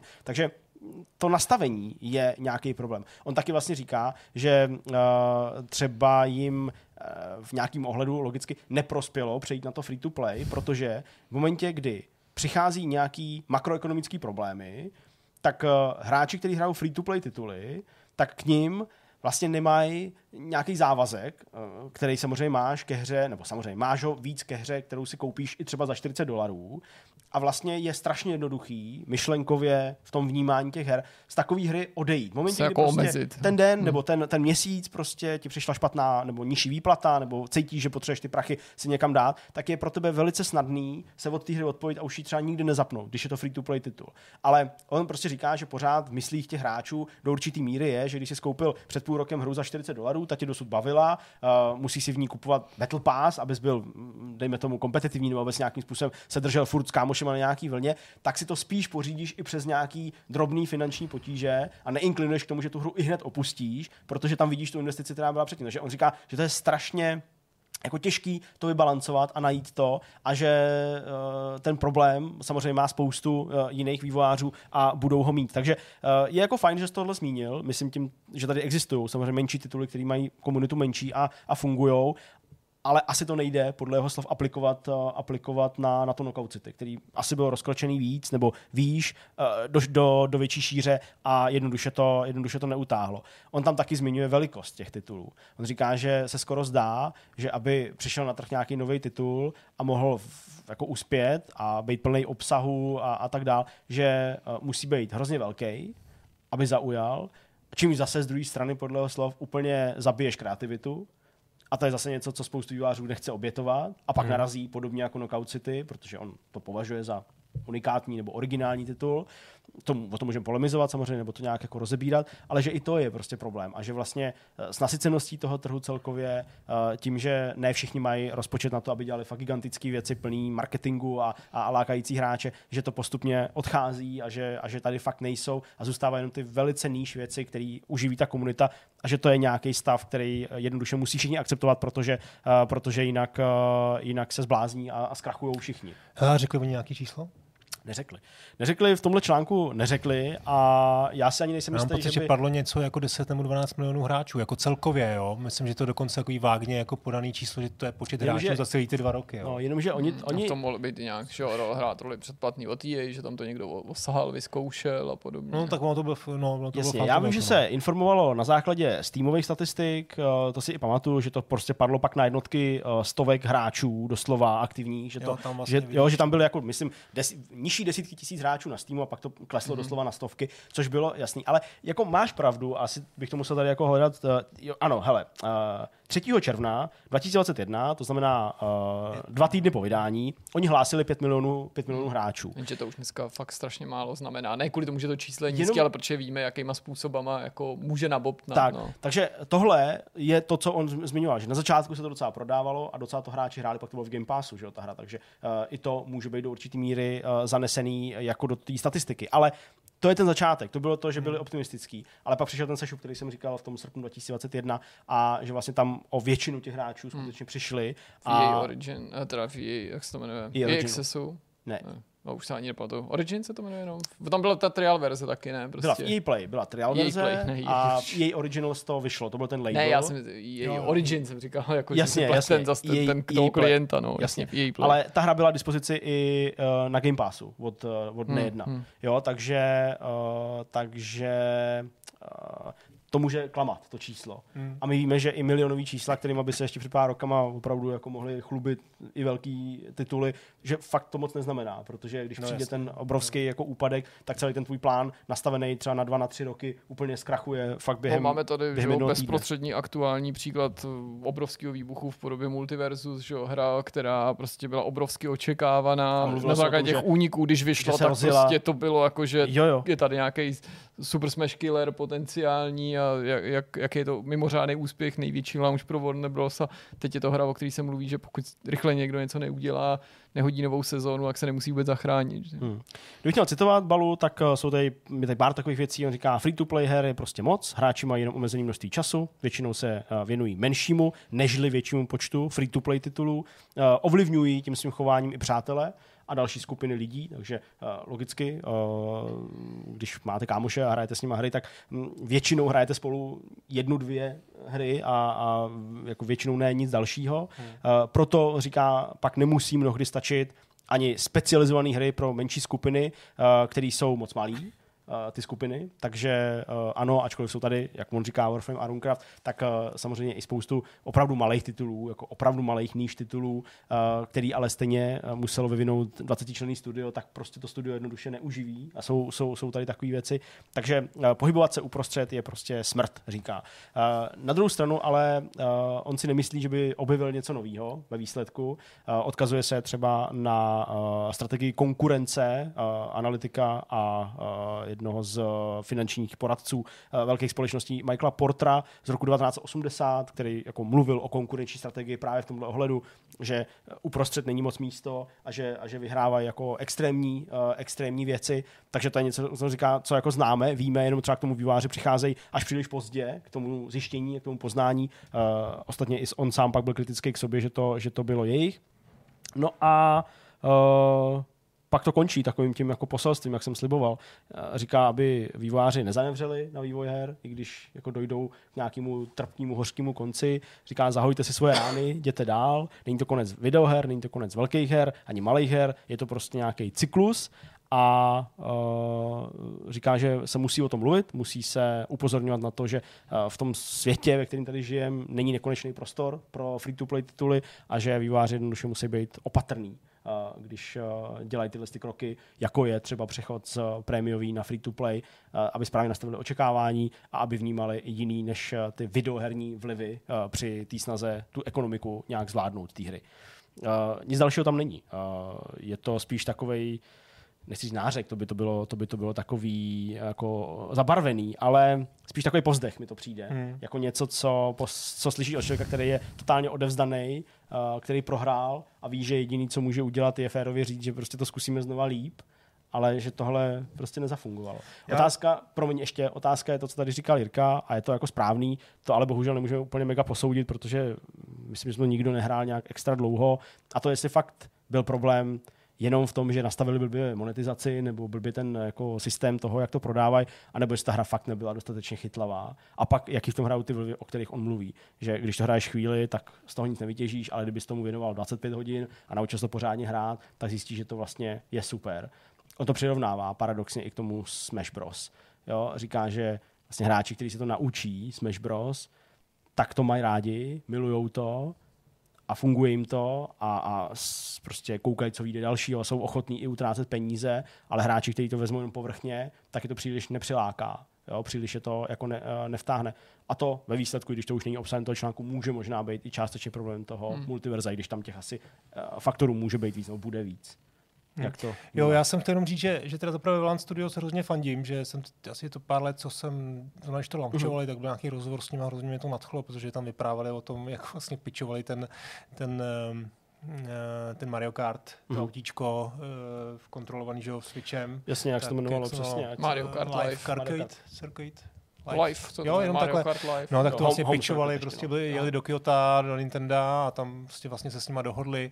Předtím dělali spoustu her, si myslím, že museli dost dlouho se jim dařit, protože oni měli úplně úžasný engine na ještě bylo Vicarious Vision, myslím, tam ta jejich předchozí název vlastně, než to prodali Activisionu, tak dělali porty na GBAčko a to byly jako hry úplně neuvěřitelné, co tam dokázali dělat. Takže jim strašně fandím a tady v tom mi přijde, že to poučení je jednoznačný, prostě vykašlat se dneska na free to play, protože prostě to v této pozice jako malého studia nemá šanci jako ustát. Jo. Hmm. Jenom si řekněme za poslední týdny, co se stalo. Prostě uh, eh, EA, firma úplně nemá možnost, má zavřela Apex Legends na, na mobily, zavřeli prostě Battlefield hmm. jako pr- vývoj, vývoj prostě mobilního projektu. Uh, skončili Square Enix, Uh, Back for Blood, um, Avengers, že jo. Tak Back for um, Blood není free-to-play hra.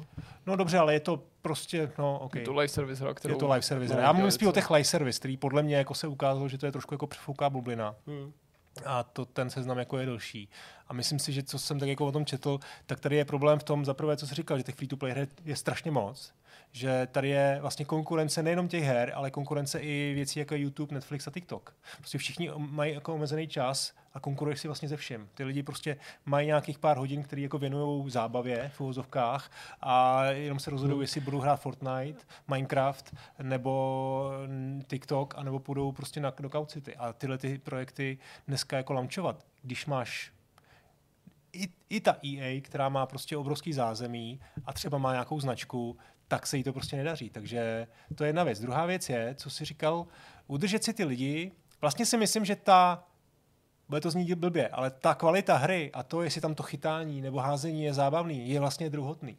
Oni musí zajistit, i když, i když jich moc není, aby neustále tlačili nový obsah. Oni tam musí mít No, ty sezóny a dělat je pořád. Vlastně ten člověk, ten hráč musí mít každý týden pocit, že tam nachází něco nového. No to je dobře, ale tak jako když to pocit. řeknu ošklivě, jestli se lidem ta hra nelíbila, nebo Jo, nějaká já jiná, tak je úplně jedno, kolik vytlačí Ale to je jenom sezon, začátek vlastně, jo? protože prostě stejně tam ty lidi prostě nebudou. A další, ještě další věc jsou prostě pak jako user akvizice, že, jo? že prostě musíš ty hráče tam nějak jako nahnat. A to je dneska tak drahý, že ty vole, jako to základní poučení pro něj, doufám, že ta hra podle mě jako nebyla špatná, i když ty procenta, teda co si říkal na tom Steamu, zase takový zázrak jako není, ale to, to dneska jako ty procenta na Steamu můžou být daný jako let čím. Když že měl jo? 80%, No. no. nebo jako 80 pozitivních. No, no tak to mi asi nepřijde tak moc, jako i když to je free to play hra, tak jako... OK.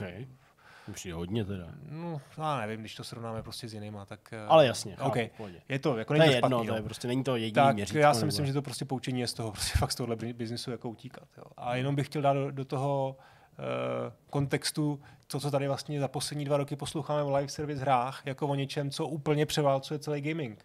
Jo. Prostě, že, že skončí jako klasický prémiové hry a bude tady live service. Sony prostě najednou ukazuje, Když- Tak to tlačí svoje- někdo, jako Ubisoft to Jasně. třeba tlačil, někdo jiný může mít názor úplně opačný. Třeba jako Take-Two vypadá jako to je společnost, jo, která vlastně spoustu jiných společností, ale ty nevypadá jako, že Ty vole, celý jejich business, prostě GTA Online jako je prostě... a to není free to play hra. Dobře, ale je to, je to hra, která je prostě, která jako ty, ty To příjmy s té tebou se firmy, nepře, nepřu, je to live service hra, ale mluvili jsme tady původně o nějakých Jo, free to tak play jako hrách, free to ale jedna chtěl jsem říct, že jsou tady firmy jako Ubisoft, který prostě ve free to play spatřují část minimálně své budoucnosti a pak stojí firmy, které si jako ne váží svých značek, ale vysoce si je cení a je zjevný, že je rozdávat jako jen tak nebudou a nebudou jako sázet na kartu free to play, jo? že si nemyslím, že tady jako obecní Jo, já oblouzení free to play beru zpátky, já jsem trošku jako v hlavě přepnul na live service, jo, na to, na to, že prostě poskytuješ hráči nějaký jako servis kontinuální, chceš se udržet prostě napříč eh, jako lety, to se jako take two určitě daří, když samozřejmě GTAčko jako prémiový titul, to rozhodně, ale prostě to, co tam jako nabízejí, tak je prostě za mě vlastně úplně jako čistokrvná live service hra. I Sony deklarovala prostě jasný zájem do tohohle vstoupit a poměrně radikálně, že koupila si Bungie na to. Takže já jsem zvědavý, jako jak to prostě za dva lety bude vypadat. Protože mi přijde, že to je fakt jako už teď přesycený. Jak moc s tím zahýbala ta, ta covidová situace, že covid ukázal nějaký jako nárůst a teď se ukazuje, že ty lidi prostě zase prostě se zpátky jako dostávají na zem. A že recese, mm, nějaký jako ekonomická situace těch lidí, to taky jako asi nepomohla. Uh, tak jako fakt jsem na to zvědavý, co teď, co teď jako bude. A na místě studie jako je Velan bych se do žádného free-to-play titulu už jako nepouštěl. A ty Hot Wheels jsou stejně, teda Hot Wheels, no Hot Wheels. Hot Wheels, ty budou normálně. to je asi zakázka, stejně to dělají pro... Stejně si musíš koupit autíčko, že No. jako, tam si koupíš No. za 60 nebo za kolik dolarů autíčko a to prostě už tě u toho udrží. Tak, Já jenom, no. já jenom potrhuju to, že když hraju free-to-play tituly na mobilu, ale i na kompu nějaký a tak dál, že fakt k tomu nemám ten vztah. Jakože opravdu to tak jako na mě, na mě funguje. Myslím ten vztah té zodpovědnosti toho, že jsem učinil nějakou investici a vůbec mi nedělá potíž to opustit a vůbec se o to nezajímat. Hele, Marvel Snap jsem hrál, hrál, hrál, hrál a už, už jsem ho nikdy nezapnul. Víš, protože, protože prostě z nějakého důvodu mě to jako přestalo hmm. zajímat, bavit. Uh, lomeno nechtěl jsem právě, narazil jsem i na, ten, na tu část, kdy jsem nemohl, ne, nemohl vylepšovat ty karty jo, a tak dál, posouvat se dál. A vlastně jsem si říkal, jako, OK, tak, tak, tak už asi... To, to abych byl i jako radikálnější, jako myslím, Aha. Nebo v tom, jak se to postupu, než by to bylo nějaké jako dogma, ale vlastně kdybych měl reflektovat to, jak hrajou free-to-play hry, já v nich nikdy nic neplatím. A ne, protože bych se Jo, tomu jako to a priori jo, systematicky... jako no to- já ti jako neskouším z toho, jako, že jeden přístup je lepší než druhý. Jenom Ne, chci no říct, že jsou tady nepochybně lidi jako já, Hmm. kteří ty hry i hrajou, zkouší je a nedají za to ani korunu, protože ani zjevně nenarazili na věci, které by pro ně byly dostatečně lákavé. A není to tak, jako že vyzkouším a protože se musí platit, tak jdu pryč. Ne, často si je velice užívám nebo je hraju dlouhodobě a přesto nemám žádný důvod za ní zaplatit. Jsem třeba člověk, který nedal ani korunu nikdy na žádný Battle Passy, ať už v placeném Call of Duty, anebo třeba ve Warzone. Prostě. Ale je to jenom jeden příklad z mnoha. No. Ty jsi nekoupil ani ve Warzone žádný Battle Pass nikdy. Ne. Fakt ne. Ne. A to já tě neskouším No, zase jako z té strany, prostě no, ne. ani korunu Nekoupil. jsem za to nedal. A n- jako Okay. ne, neříkám, že neexistuje takový příklad, to bych se asi možná u něčeho spálil nebo přistihnul, ale jako bude to určitě jako výjimka, nebo bude to velmi výjimečný, prostě neutrácím. No. Tak mě teď úplně Čili chci říct, že tady jedou, bude spousta takovýchhle, eura za ty tom lidí, kteří jsou prostě jako nevyčúraný, ale prostě ani nemají ten, necítí ten tlak, že jo. To by ty hry musely být mnohem radikálnější, kdyby byly, tak to zase ty lidi nehrajou, ale mě jako pro mě jako fialový skin na, na, na pistolku, to je málo. Ne. No, to je přesně to, vůbec nechápu. To, tak to prostě Že jako cílený na jiný lidi, než jsme my, podle mě. To je zvláštní, že ale třeba v tom jako Counter Strike nepotřebuji mít prostě uh, ty nejdražší skiny, ale jako úplně nechci hrát jenom s těma základními, vlastně se mi jako líbí, když ty zbraně mají nějaký skin. Jako, no. A to oni mají rádi, ty firmy, to Cíleně- děláš dobře. Cíleně já jsem jako nekoupil skin, koupil jsem si mnoho a mnoho klíčů k bedničkám, ze kterých vypadaly blbosti, ale mnohdy, a to je právě to, že jako já se neřídím tím, jak je to raritní, ale řídím se tím, jestli se mi to líbí nebo nelíbí. Takže když je to uh, nepříliš raritní skin, ale líbí se mi, jakou, jak je vizuálně a na trhu se kupuje za 48 centů a já ho objevím v té v v bedničce, tak jasně klíč mě stál 2,50, ale tak dobrý, tak mám tady prostě skin, tak, tak si ho dám na pistolku a teďka budu klikat hlavy někoho eh, z, z týmu s touhle, touhle pistolkou. Ale já jsem si kupoval nějaký battle passy asi, no, jako do nějakých her, abych měl nějaký jako Měli odměny. dát- A... Prostě toho víc, no. Měl tam dát toho víc, báli se. Báli se, No, ale to už zase naráží na to velikost týmu a na to, jak vlastně ono tam dá toho víc jedna věc, ale to musíš udržovat a furt jako dát. No, no, No prostě jasně, dál. tak to bylo A jako když to je úplně zdarmo. Rychlý řešení. se, No a prostě má přesně. to. Když jako najednou nějaká hra začne být fakt na prd, free to play, nebo se tam něco změní, neříkám, že se z ní nutně stane rovnou pay to win, ale jsou tam nějaké věci, které ti blokují trochu ten postup, nebo malinko ti otravují život, nebo z druhé strany ti aspoň za nějaký dobrý peníze ten postup neurychlej, tak uninstall a No. A máme tady plejádu dalších. No. Já nevím, třeba Diablo, že jo, jsem hrál celý ten příběh, myslím Immortal, tak jsem ho hrál celý ten příběh vlastně bez jakýhokoliv placení. A to říkalo strašně moc lidí, že, jo, že dohráli Takže právě jsem tu... zahrál si zadarmo fakt jako Diablo. 15 hodin Hmm. jo, Diablo, nebo ještě víc možná. A bylo to fajn, akorát jsem pocitoval někde ke konci trošku, že mě to malinko chytlo za koule a že jsem potřeboval někde trochu grindit, aby jsem se dostal dál, protože tam byl ten uh, level lock na ty, na ty mise v závěru. Ale to víš, že pak jsem si koupil nějaký ty, co, to, takový ty gemmy, aby jsem si mohl otevřít hmm. ten raid nebo nějaký ten dungeon, abych na konci měl nějaký lepší odměny. Ale nebylo to moc, že jo, byly to, byly to jednotky dolarů nebo euro, prostě, že to nebyla nějaká jako velká utrácečka. A když mě to začalo štvát, tak už to překonalo nějakou tu moji hranici benevolence a, a prostě jsem to odinstaloval a už to, už to nehraju. A takže... aby ti padlo to dobrý pohled, jestli ten telefon z pravé strany nebo z levé strany, jaká je teďka jako taktika? Nebo musíš třeba Hele, jako nějak jako to hele, dobře, speciálně řeknu- zmáčknout? Řeknu to úplně zcela otevřeně, jako feťák, prostě každou, každý čtvrtek čekám na 9.30 nebo 10 hodin dopoledne, kdy ti Fortuna hodí eh, free točky eh, na, na, na automatech a vždycky točím free točky na A automatech. něco, a A- to je úplně zadarmo, to dostaneš. Každý čtvrtek prostě dostaneš dopoledne 10 volných zatočení. To vypadá jako vybraný- strašný jako vybraný slot, slot mašině a normálně si zaklikám slot mašinu. A něco z toho no. bylo? Jo, občas jo, pár korun, protože to je spíš takový jako, jako nalákání. A rozhodně bych byl, rozhodně bych byl, Nalákání pro naši nezlatilé diváky. tohle není, já vás nenabádám k sázení, pokud vám Ne, není 18 let, ani náhodou. Ale eh, zase bych si lhal do kapsy, kdyby jsem prostě nikdy neutratil žádný peníze na, na slot mašinách. Ostatně Petr o tom tady mluví taky, my jsme stejně nemocný, takže, takže a sportovní sázky a tak dále, takže to. Ale to je všechno jenom v rámci, v rámci nějakého nakládání s penězma, který utratit můžu samozřejmě.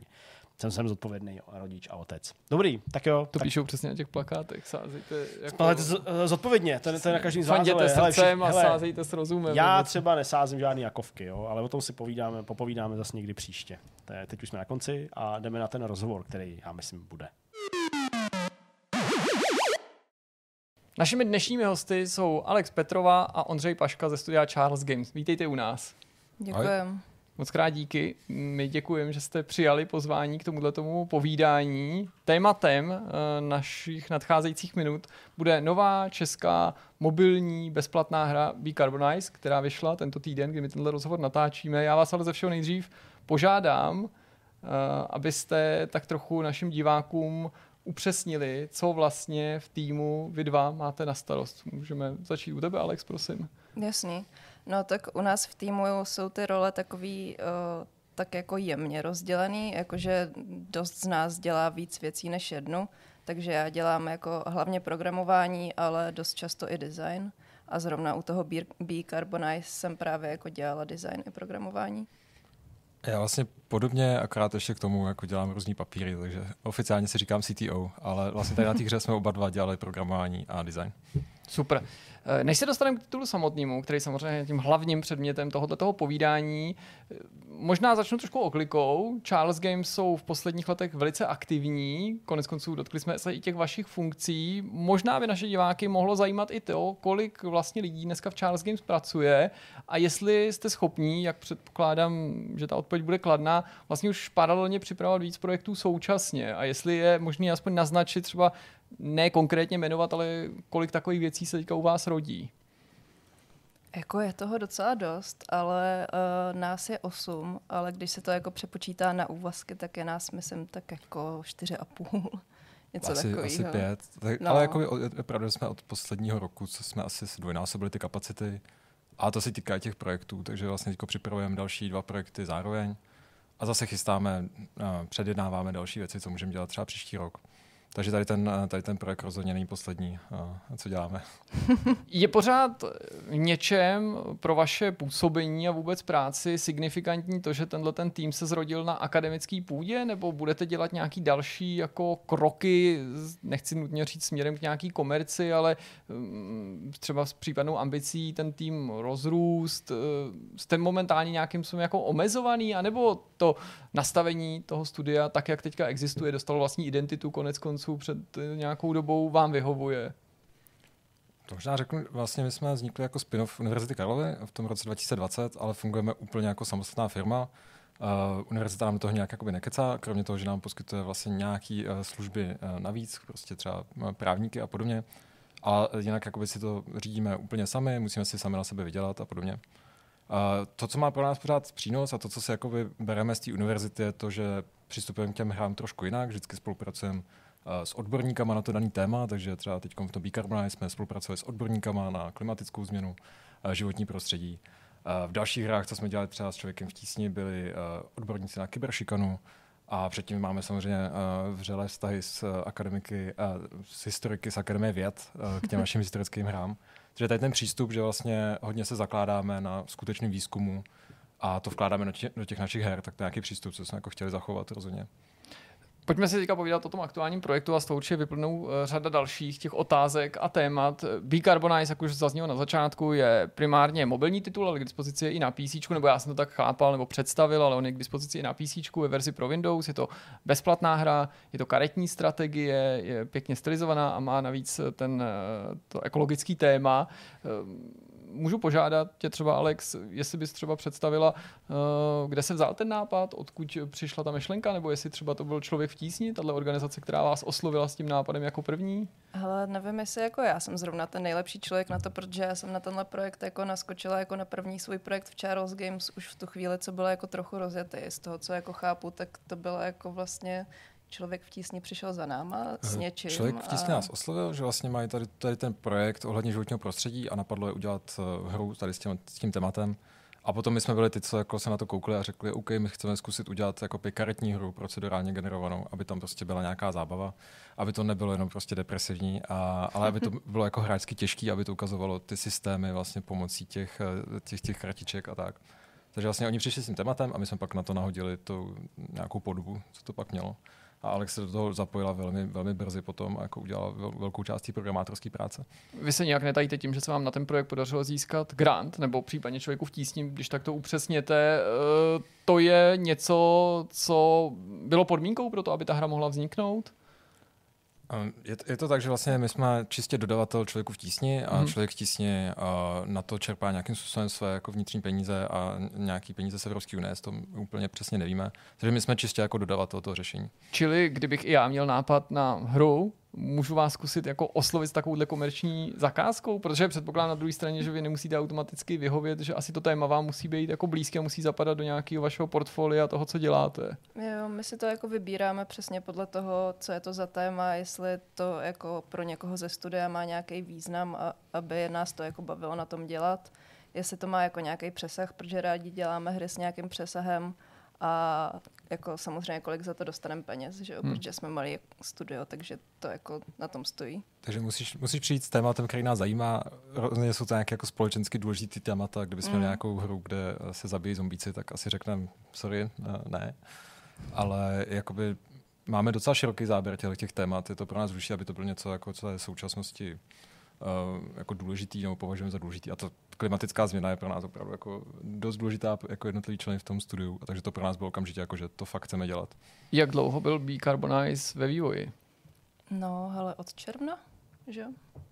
Je to z vašeho pohledu rychle, protože já jsem vlastně překvapený tím, že to vzniklo za tak krátkou dobu. Tím nechci vůbec nějak tu práci jako snižovat nebo podceňovat uh, vás na druhé straně, že byste to neměli za tu dobu zvládnout, ale prostě ty, ty projekty se často prostě vlečou. Eh, tak jak na to pohlížíte vy? Jako to, to byl, že se vám podařilo naplnit nějaký plán, který jste měli ve smyslu té dílky toho vývoje? No, jako ona ta hra má docela malý scope, že jo? A myslím, že jsme to stíhali docela s přehledem a ještě jsme jako během toho celého procesu vlastně stihli tak nějak brainstormovat spoustu různých nápadů, jako některý z nich jako zahazovat ještě jako tak jako v prvním, druhém měsíci toho projektu jsme docela změnili uh, jako směr, kterým jsme to, kterým jsme to, kterým jsme se ubírali. Takže jako, no. Mě by třeba zajímalo i to, jestli plánujete v budoucnu tu hru třeba dostat ještě na další systém, já nenarážím tím na konzole v tomto případě, ale třeba byste mě překvapili, ale já nevím, na Linux nebo oficiálně na Mac, protože ona na Macu jde spustit, ale jenom na těch aktuálních s čipem Apple Silicon, díky vlastně emulaci nebo takový ty jako přirozený virtualizaci prostředí, ale je to ta iPadová verze, tak jestli jste uvažovali o podpoře dalších systémů. Uh, Mac, Mac dodáme, Mac dodáme, to, to se dušujeme, ale další systém už ne, je to, je to prostě primárně na, hlavně na ty mobily. Uh, Možná to někdy, někdy zkusíme hodit na Steam, ale to ne, nemůžu jako slibovat. Uh, hlavně jako schystám nějaké jako drobný ještě vylepšení teďka. Uh, přibudou asi žebříčky a nějaké achievementy v těch, hlavně v těch mobilních uh, systémech. Uh, takže tady tím stylem, ale už vlastně ta hra je jako za nás taková mm-hmm. hotová. I to souvisí s tím, jak vlastně ten prostě vývojový cyklus byl, byl krátký, takže jsme tam dali mm. všechno, co jsme jako by chtěli. A uvidíme, já doufám, že se hlavně hrozně chytne a že uh, pokud by byla jako vlna nějakého jako tlaku veřejnosti, aby se, tam, aby se to jako rozšiřovalo, tak samozřejmě jako uvidíme. No. no a tak nám naznač, jak se chytne v tuhle chvíli, když my natáčíme tenhle rozhovor, tak je ta hra venku dva dny. Jaký jsou ty první ohlasy, jaký jsou třeba nějaký statistiky stažení, ale nemusí zabíhat, zabíhat do podrobností, nemusíte být úplně jako exaktní, pokud jde o nějaký čísla, ale jestli třeba plní vaše očekávání v tuhle chvíli, případně očekávání člověka v tísni. Um, ale jako my ještě tolik statistik vlastně nemáme, že jo? To je jako poměrně brzo tady na to. Vychází u nás různý články, máme z toho radost. Mě to jako vždycky potěší, když, když to Ondřej pošle nějaký odkazy, a, ale jako já mám zatím třeba jako hlavně od, ohlasy od kamarádů, který jsou z toho jako všichni nadšený a hrajou to jako dlouhodobě, jako že se snaží to vyhrát a ta hra jako není úplně jednoduchá na vyhrání, musíš to projít jako několikrát, aby si to fakt mm-hmm. jako pochopil. Takže jako zatím, zatím pozitivní vlastně. Máme jako hlavně ohlasy na těch sociálních sítích, prostě lidi píšou, že, mm. že, že jim to prostě třeba těžký vyhrát, že to prostě tohle. Uh, recitoval nás teď pan uh, respektovaný uh, Paolo yeah. Pedercini, co, co jsme měli velkou radost, což je respektovaný herní designer uh, v Americe, co se zabývá hodně těma environmentálníma hrama. Vyšlo pár, pár super pozitivních recenzí, teďka na Pocket Gamer uh, nám udělali radost, jak to hezky poj, pojmuli. Uh, takže evidentně jako zájem, zájem o to je, tak mm. uvidíme, jestli, jestli jakoby to jsou jenom ty zase uh, recenzenti, nebo jestli tam bude i ta masa těch hráčů. Ale tím, že to vlastně je necelých 24 hodin podle mě teďka, tak Uh, nebo trošku díl, ale vlastně nemáme ještě ty přesné čísla stažení. Okay. Já bych nechtěl, aby to vyznělo tak, že z té právě environmentální tématiky dělám nějakou jako potenciální kontroverzi nebo potenciálně nějaký polarizující téma, přesto jako víme, že prostě na, já nevím, ochranu klimatu a životního prostředí se názory lidí dost různí, že jo, je to i v posledních měsících, ale letech dost patrný. Uh, asi vás nebudu jako zkoušet z toho, jestli eh, rezonuje to téma u vás v týmu, když jste říkali, že je to i ten důvod, proč jste si tenhle ten projekt vybrali. Spíš by mě zajímalo, zajímalo, jestli jste jako mm, měli problém při tom navrhování těch pravidel a toho designu a toho fungování a toho vlastně, jaký tam jsou jako bonusy a postihy za to v návaznosti, jak se ten hráč chová, jako přijít s, s, ně, jako s řešením, který bude jako obecně přijímaný. Jestli víte, jak to, to jako myslím, protože prostě na to jako na, té, na, na těch receptech, jak řešit prostě třeba globální oteplování se na shodnovaní odborníci z celého světa, nebo je to prostě věc, která jako rozděluje lidi, tak mě vlastně zajímá, když jste o té hře uvažovali, jak jste vám nastavovali pravidla pro to, co ty jednotlivé karty dělají, co zlepší, jaký je postih, co naopak mám udělat pro to, abych se třeba těch emisí zbavil a jak tam najít mm, jako to nejvíc eh, z toho, z toho exaktního. Je to právě třeba díky té spolupráci s odborníkama z toho odboru? Eh, no, takhle, jakože my, my se snažíme v té hře hlavně zachytit nějaký jako všeobecný trendy, ty všechny ty jako číselné hodnoty nejsou jako vůbec přesný a je to jako záměrně. Spíš nám jde o to prostě jako zachytit nějaký ten jako systém, jak to funguje, nějak to hráči přiblížit. Mm-hmm. A pak tam máme jakoby vlastně každá ta karta, když ji jako objevíš, tak se ti otevře Položka v encyklopedii? Položka, Jasně. děkuju. Položka v encyklopedii a, a ty už jsou jakoby, ty, ty položky jsou psané právě odborníkama z člověka v tísni, takže jakoby nějak jako náš, ta pointa té hry je jakoby nějak přitáhnout ty hráče, který jako o té klimatické změně tolik neví a třeba je to jakoby nějakým to, to uh, ty mechaniky osvětlí a nějak je to naláká třeba na to si o tom zjistit víc proč jste se rozhodli právě pro ten žánr karetní strategii? Je to něco, co bylo na stole hned na začátku? Inspiroval vás nějaký jiný projekt? Protože třeba v tiskovce zmiňujete jiný karetní roguelite hry, které třeba mohly to vaše uvažování ovlivnit, ale to neznamená, že byly třeba hned na samém začátku, nebo jste uvažovali o, o tom, když vás člověk v tísni oslovil, že by žánrově to mohlo být něco jiného? Já myslím, že od začátku nás lákalo vlastně mít tam nějaký jako pravidla, které budou nastíňovat nějaký hrubý obrysy těch řešení té klimatické krize. A prostě ten systém těch, těch kartiček se, na, se nám to hrozně hodil, takže jsem vlastně od začátku přemýšlel, jak to udělat v kartičkách. Dokonce ty první vlastně koncepty vznikaly na papíře, tak jsme si hráli s papírovými kartičkami na, na stole a žetonkama jsme si tam šoupali. A tohle prostě z toho jsme vlastně jako vycházeli, že tohle nás jako hodně bavilo, že zkusme to udělat co jako nej, eh, nejvíc abstrahovaně, co nejvíc jako jednoduše pro ty hráče, a vytípnou tam eh, takové ty věci, co jsou úplně jakoby jasný, o těch nikdo jako nepolemizuje, typu pokud zůstane status quo uhelný elektrárny, prostě špinavý průmysl, uh, tak ten svět prostě za 100 let bude vypadat prostě hodně špatně. Tohle jsme tam jako postihli. A pak, pak tam jako máme různý jako menší, uh, nebo různé cesty vlastně k tomu, jak, se, jak tomu předejít a je to na, na tom hráči, jak se vlastně vybere, kterou cestou bude chtít jít. Hmm. Pokud teda vlastně přijde na ty jako základní principy a podaří se mu vlastně skrotit třeba ten průmysl a tak. No, to mě právě zajímají ty zákonitosti toho a ty případné cesty vedoucí k úspěchu. Já předpokládám, že jich je víc. Tu hru jsem samozřejmě jako taky zkoušel a člověk, když zapíná takovýhle titul, tak eh, si logicky říká, no tak právě ty uhelné elektrárny a podobně, to bude nějaká pas, kterou pak budu muset řešit, tak já budu hned od začátku investovat prostě do, do ekologie, do výzkumu a, a, a budu mít jenom, já nevím, obnovitelné zdroje energie. Je to vlastně možný takhle jako číst? Je tenhle ten můj postup správný? anebo to zdaleka není jako jediný způsob, jak té hře přijít jako na kloup a k cíli se můžu dostat i nějakýma jako jinýma organickýma způsobama? Jako o, těch výherních cest je tam pět, takže je tam, jako, je tam spousta různých způsobů, které, kterými se dá vyhrát.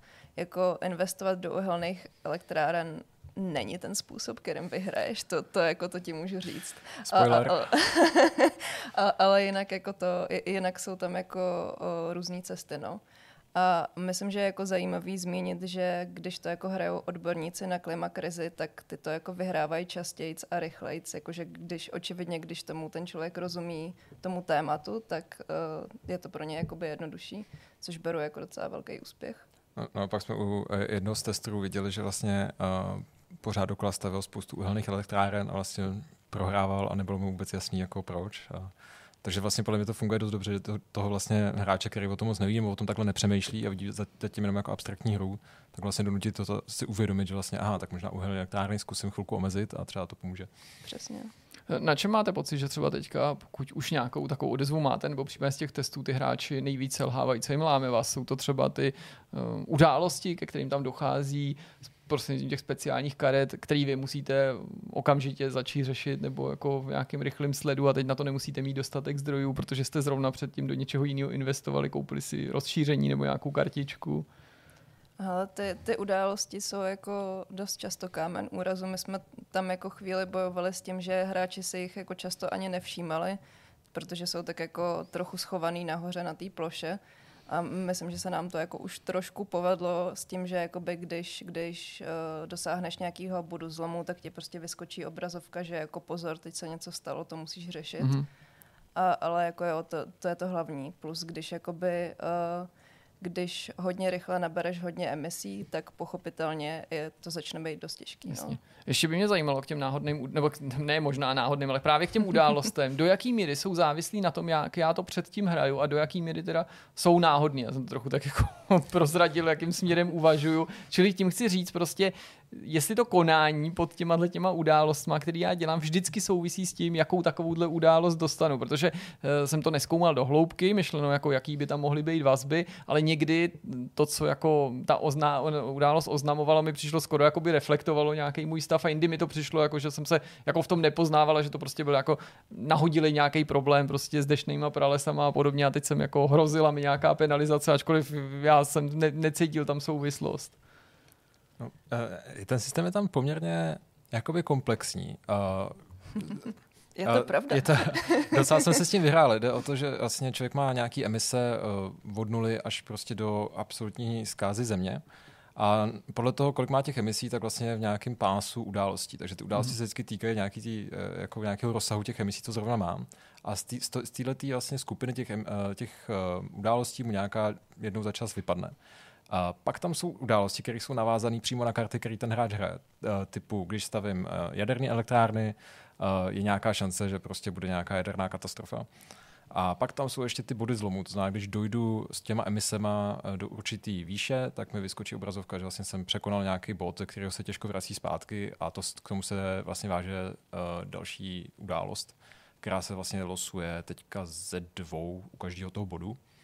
A dál jsou tam ještě eventy, kdy vlastně člověk třeba neřeší uh, něco takového zdánlivě malého, typu uh, máme tam nějaké vymírání uh, kelpových pralesů, co jsou prostě ty řasové pralesy na, pobřeží.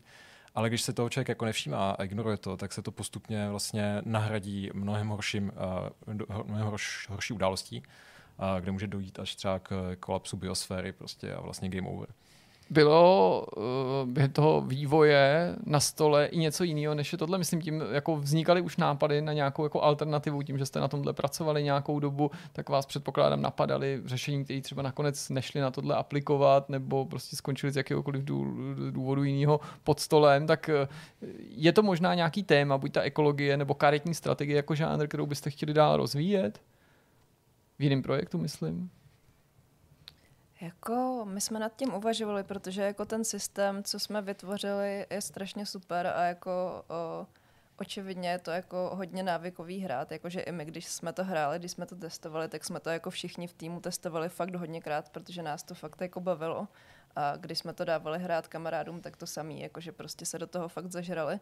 Takže očividně jakože ten, ten core game loop, to, co jsme vytvořili, je prostě jako dobrý takže by bylo fajn to jako využít znova, ale zároveň uh, jako vždycky, když bereme nějaký nový projekt, tak spíš jako ten game design a celou tu jako hru, ty mechaniky děláme jakoby na míru tomu projektu spíš než naopak, takže jakože nevím.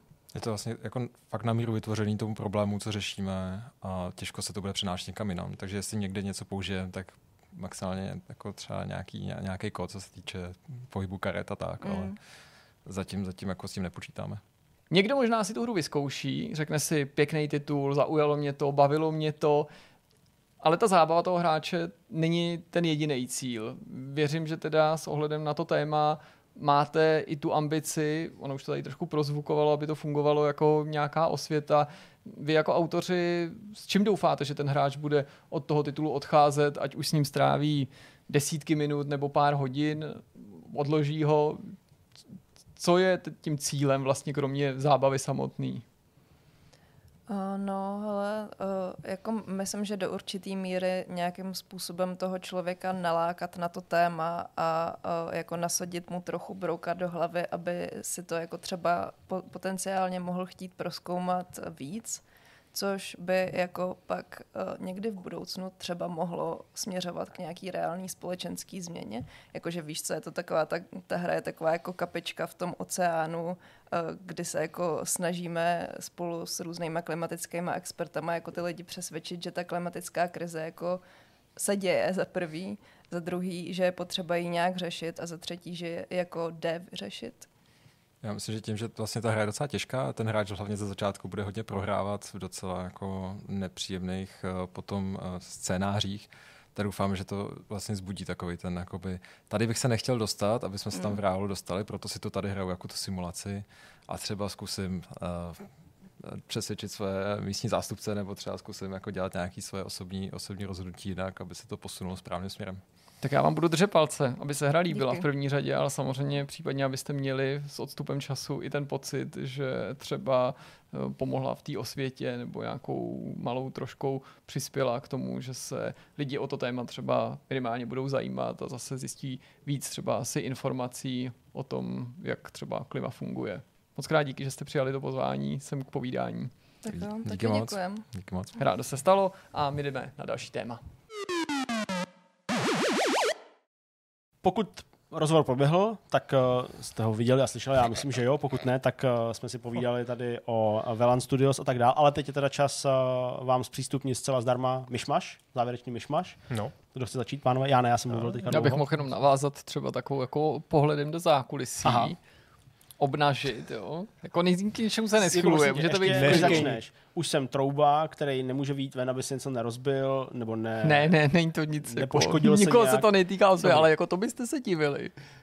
Jako v narážce na to, co říkal zde, kdybyste se divili, kolik lidí nám zcela vážně jako doporučuje, nebo třeba i prostě nejen lidí, ale jako skupin, že, že prostě Vortex bychom ze dne na den měli přep- přepnout na placený obsah, jako komplet. Hm, to je zajímavé. Což neříkám, že se k tomu skyluje, jo, ale jako, že když je tady řeč o takový... že lidi, kteří nás sledují s nějakou drobnou mírou paranoji, už si musí pokládat otázku, co tím sledujeme. Protože Vůbec nic. v každém díle za poslední tak Vůbec dva nic. měsíce řešíme, jestli to je placený, není, Ne, že to ještě to je není prostě- placený. Teďka taková podvrhová informace, Ne. že nám tady každý podsouvá, že máme uh, přijít na placený obsah. Teď Ne, to, co já tak tady jsme, ta- taky říkám. jsme říkali prostě, ovšem, že to je jubilejní a přitom to nebylo jubilejní. Ne, v pohodě, budeme fungovat dál prostě. To je jenom, že jsem bez se... placeného obsahu. Teda Ale jako, ten myšmaš teda bude placený, ale to říkali, no, než jste to pustili. Ty no, vole. možná. Někdy čas. Ne. Ne, nebude, proto se smějou. Ne, protože jako je to, nic, všechno jede dál. Když Tak jsme si ten myš. systém tak, A nebo máš. jsme aspoň. si ten systém tak pěkně jako vymysleli, což myslím jako, jako vážně a vy jste na něj byli ochotní jako přistoupit na tenhle ten jako naše bizarní řešení, že vy nás můžete finančně podpořit a vy má, my vám za to nedáme nic navíc. To je myslím jako nesvětový unikum, ale rozhodně jsme jedni z průkopníků tohohle toho řešení u nás. Prostě když jsem to říkal prvně Zdeňkovi, že bychom to tak mohli udělat, tak jsem sám jsem se poslouchal, tak mi to nepřišlo úplně jako nej, nej, řešení, tak to bychom byli jako blázni, kdyby jsme to měnili, pokud to bude dál fungovat. Já to teda použiju jako oslý můstek, jestli můžu. Použij. protože je to Přejdi po něm. Ale vlastně to není až tak oslý můstek, protože za mnou přišel můj syn, starší, desetiletý. Může, ročník. může, může. A- A... To, byla, to je odpověď na otázku, jestli nám může poslat peníze. No, právě přišel tatínku, já bych chtěl poslat peníze tady tomu streamerovi. Kterýmu?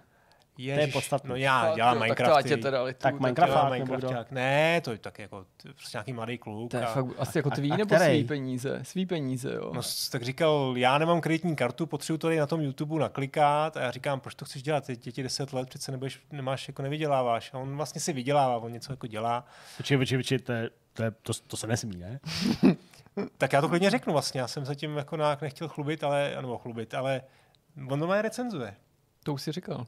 No to si Říkal jsem to? Jo. No, A co jsem říkal přesně o tom? Že... Jo, ale ty jsi to možná říkal mě soukromně, nebo nám já to, já soukromně. jsem to slyšel. No. Jo, že do české televize někam do nějakého dětského ne, pořadu dělá, nebo něco takového. do rozhlasu, do rozhlasu, do no. rozhlasu dělá No, švarcistem jsem ti to říkal. No, jasný, Už je to tady. knižního agenta. Ty, a to vám teda řeknu příběh, protože teď jsme, teď jsme udělali Story uh, recenze knížek v tom kontextu, co jsme tady řešili před týdnem, jo. A př- přišla mi jako, uh, ty vole, já vlastně to řeknu, no já to teda řeknu, je to v myšmaši přece jenom placený. Tak uh, přišla mi odpověď, to je jako super, ale že by tam k těm recenzím, to je prostě asi minutový namluvení, jako co říká, co říká nějakou knížku dětskou, že by tam mělo být hodnocení.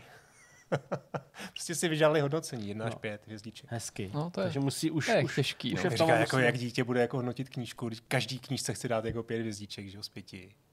A fakt chce. Jako, no, tak No, to fakt děti mají, no. Protože on tam nebude recen, dobře, on nějakou knížku jako přečte tři, tři stránky, ne, to nechci, ale o tom psát něco nebudeme. Když budeme o něčem psát, nebo když o něčem chce namluvit, tak to je prostě dobrá knížka a to je prostě za, To je stejně jako hrama, že jo? No, stejně jak s drama.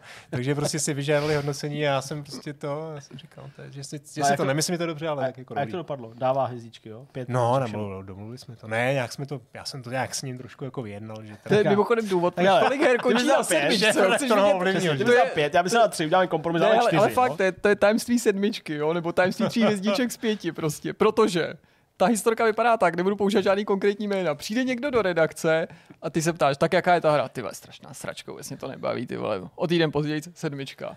Přijde ten stejný člověk do redakce, tak jaká je ta hra? Ty vole, to je boží, to budeme hrát, to se mi strašně líbí, ty vole, tam můžeš dělat tohle, tamhle to. Za týden vyjde recenze a má to sedmičko. Ne, protože všechno stále sedmičko, ale protože je hrozně velký rozdíl mezi takovým tím, jako, Jasně, no. jaká je ta hra. To si říkáš pocit, kámošům no. a Hmm. pak jaká je ta hra. je to tak, no. Takže on recenzuje, má peníze a chce to poslat nějakému streamerovi, no a tak... Poprosil mě, jako, jestli, že by mu chtěl poslat, ale jako vlastně mi to řekl tak jako, že to je, a ještě mi to manželka vlastně potvrdila, že to je nějaký, že, že jsme poslouchali nějaký ty streamy jeho a že je jako dobrý, že je rozumný. A tak jak se jmenuje? Je to Martin Veselovský? Je to, na, Je to prostě, je to, DVTV? je to kluk, který mu bude prostě 15, takže ho asi nikdo z nás jménem nezná. Eh, Já to zjistím mezi tím, on- tady od manželky napíšu. A, eh, Ježíš, není to takový ten, jak tam kritizoval Lollipops a dělá takový ty, toho vědátora, jak se jmenuje? Není to on? Většinou 15, jestli 15 letý streamer, já vůbec nevím. No ne, ale protože to na mě vyskočilo, protože mi to hlásila Madlenka, že, že, že tam někdo v nějakém videu eh, říkal, že Lollipop jsou děsně blbý a ten, kdo to říkal, tak taky úplně nevypadal, že bude jako... Tak u- uvidíme, Ehm. já, já nevím, já si nepamatuju. A možná je to někdo jiný, to může být kdokoliv. Já se na to zeptám, řeknu za chvilku. Takže poprosil, a stojí to 60 korun měsíčně. Tak říkám, tak mu jeden měsíc pošleme, A uvidíme, jako, se a zlepší. pak to zrušíme a prostě chceš mu poděkovat, prostě máš rád jeho obsah, je to vlastně v pořádku, taková, to se jako dělá. A ještě mi jako vyjmenoval ty výhody, že vlastně na tom streamu, oni se mu tam pořád všichni sp- Klukovi- líbí- klukovi se já, se, já se strašně omlouvám, že se to udělal, já vím, že se to nedělá, ale mně se líbí ta formulace. Co tam je, co tam je? Já to Můžu to, můžu to přečíst? No. Mně se to líbí. Jak se jmenuje ten youtuber, jak mu Vašík platí? A co jako si na to No ne, no to je hezký, jako prostě, jak mu platí, jak je, no, nic dobrý. Takže oni se Vašíkovi smáli, že nemá nějaký lepší členství, jo? Ne, jako v chatu. oni se smějou tomu youtuberovi. Za No má tam prostě šikana toho youtubera. Jo, toho takhle, kluka. Aspoň jo, takhle on mi to říkal. Jo, ale to by, to hele, ale to by se mohli zavíc, takovýhle benefit, jakože vlastně přesně nic nemáte navíc, těch symbolických pro naše jako Ale podporovatele, že ne, ne, ne, ty vole, to už se děje, to, to už se děje a, a nejvíc to dělají lidi, co předplatný nemají, jo, bych chtěl jenom říct, že došlo No, jako jasně, k, k nevyvážení, že prostě šikanují nás jenom lidi, co nás finančně nepodporují, ale že lidi, co nás finančně podporují, se chatu můžou jako smát lidem, co nás nepodporují, je to, nebo ne? ne. Já jsem myslel, že takhle to funguje. Já jsem totiž myslel, že tohle chci říct, že Vašíkovi se smějou, že nemá nějaký jako odznak v chatu, ty ostatní, co Ne, ne, mají já, třeba. Já, jako říkal mi to prostě, tak já nevím, jak to přesně je, to, je, je to taky, ale mám pocit z toho, co říkal, je, že se mu tam směje to publikum, že prostě hraje na prd, že není dost dobrý a on ho má hrozně rád a, ch- A chce ho a, chc- a tím, že bude v tom streamu, že, že teda bude placený, tak vlastně tam asi ten chat, v tom Počkej. chatu to nějak vidíš líp? Nebo? Počkej, počkej. Ty si říkáš, že to byl nějaký 15 letý youtuber? No, No, tak to jsem byl já, když jsem hrál. Tam jsem, to já jsem ten 15 letý youtuber, se na mě podívej a tam furt se smě, no, smějou, že hraju na protože to neumím. Ale on hraje jako Minecraft, že jo? Já jsem taky někdy hrál. Jo, taky teď, teď děláš jako, máš ještě nějaký jako Vedlejšák. boční No, vedlejšák. no, dva. No, okay. uh, no, tak, uh, takže jsme to takhle zaplatili a teď to vlastně zaplaceno, teď to musím jako zrušit nějakou měsíci, no, ale vlastně to je jako dobrá zkušenost. No. Ale ještě jsem chtěl říct jednu historku z domova, nebo takhle s dětma, a to je, doma jsme propadli, nebo kluci propadli Duolingu. No, Jako řešíme. A jaký jazyk? řešíme, řešíme samozřejmě teda jako jazyky, byl to jako velký problém ve škole, vlastně cokoliv se naučit, protože to je jako prostě ty učitelé mm, jako No, ne, jako jedno, je to prostě těžký, jako děti asi učit, zvlášť, když tam máš tu bandu 20 dětí. Takže to řešíme tak, že prostě musíme řešit něco, ať už sami se s nimi učit, nebo kurzy. No a teď jsme objevili to Duolingo. A jako, co chci říct je, že tam je úplně neuvěřitelná gamifikace. Je, no, Jo? já to znám. Že ten mladší syn, Matěj, ten normálně mi trhá mobil z ruky, že chce hrát Duolingu, neustále čekuje leaderboard, jo, že prostě... Leaderboard. Leaderboard, pardon, co tam jako jestli je první, druhý, třetí, okamžitě musí... To, to ještě neměl na Duolingu. Kožená Já jsem se to do. Lingo ještě nedal, sorry na to. Ne, ale to jsem... Klasítky jsem musel dostat. Jo. Dě- Děkuju, že, jsem za mě, že jste se za mě tam někdo minulý to napsal, prostě, ty že do toho si kopete, nechte ho bej.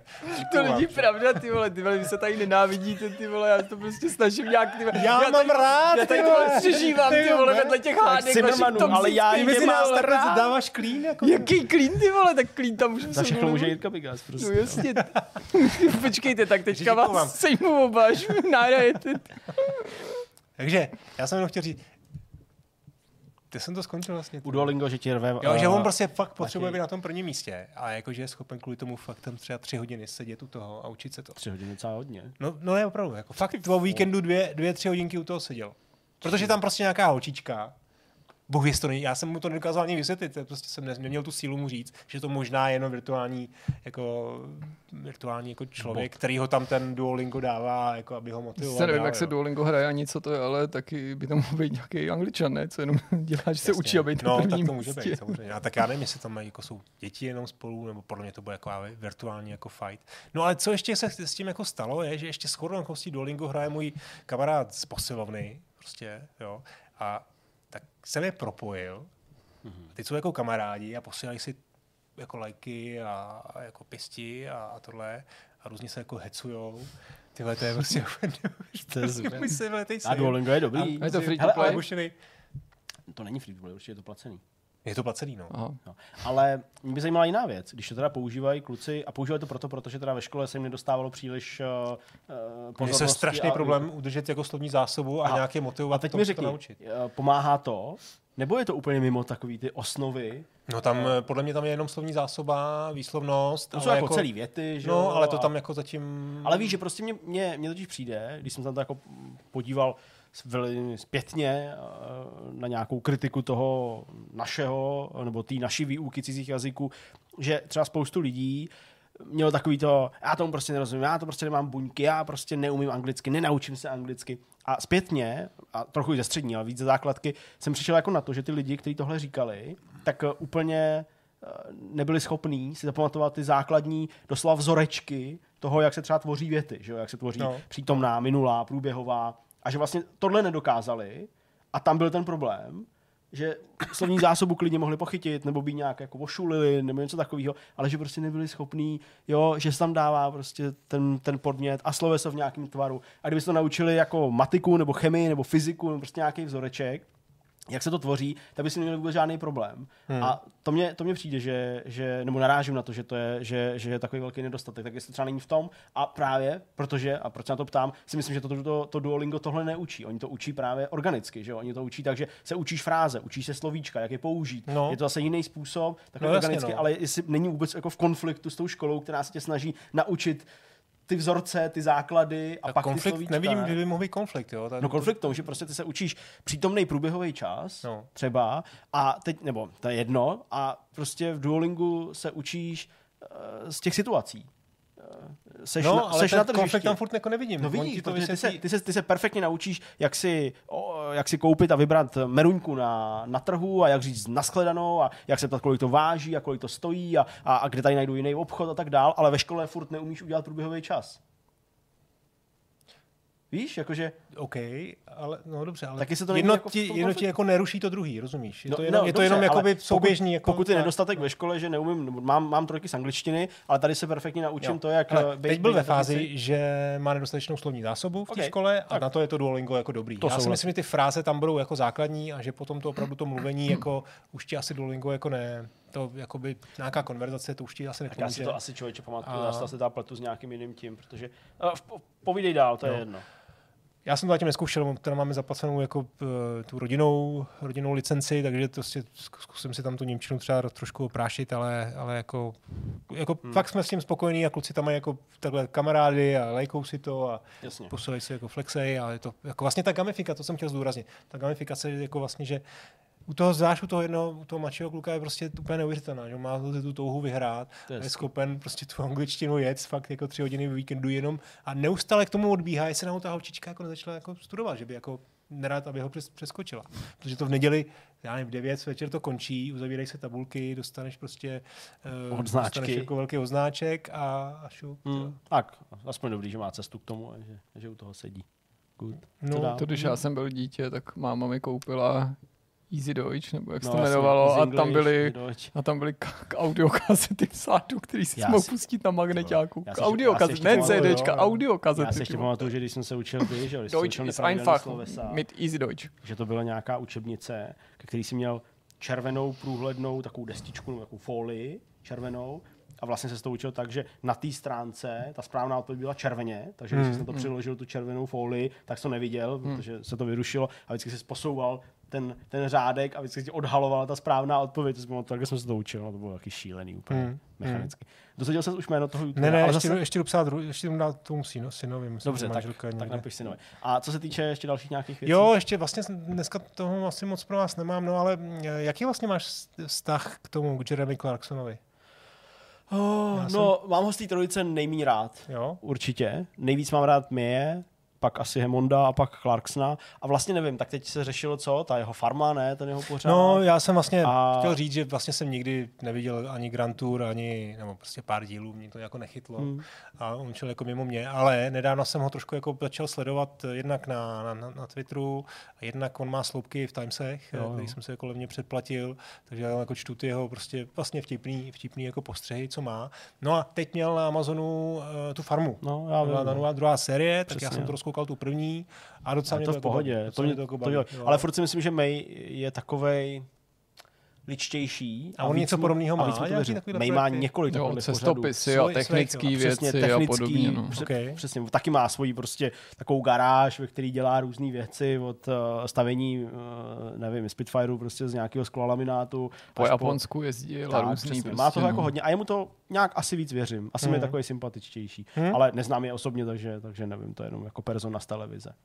Jo, takže já jsem chtěl jenom pochválit, že tohle je ta Clarksonova farma a je to teď druhá série, je to 8 dílů a je to taková jako vlastně pohodal jsem to prostě v- i rodičům jsem to pustil a z kterého vůbec neznají a říká, jako, že to je blázen, že, jsou, jako, že se jim to jako moc líbí. A je to docela vtipný.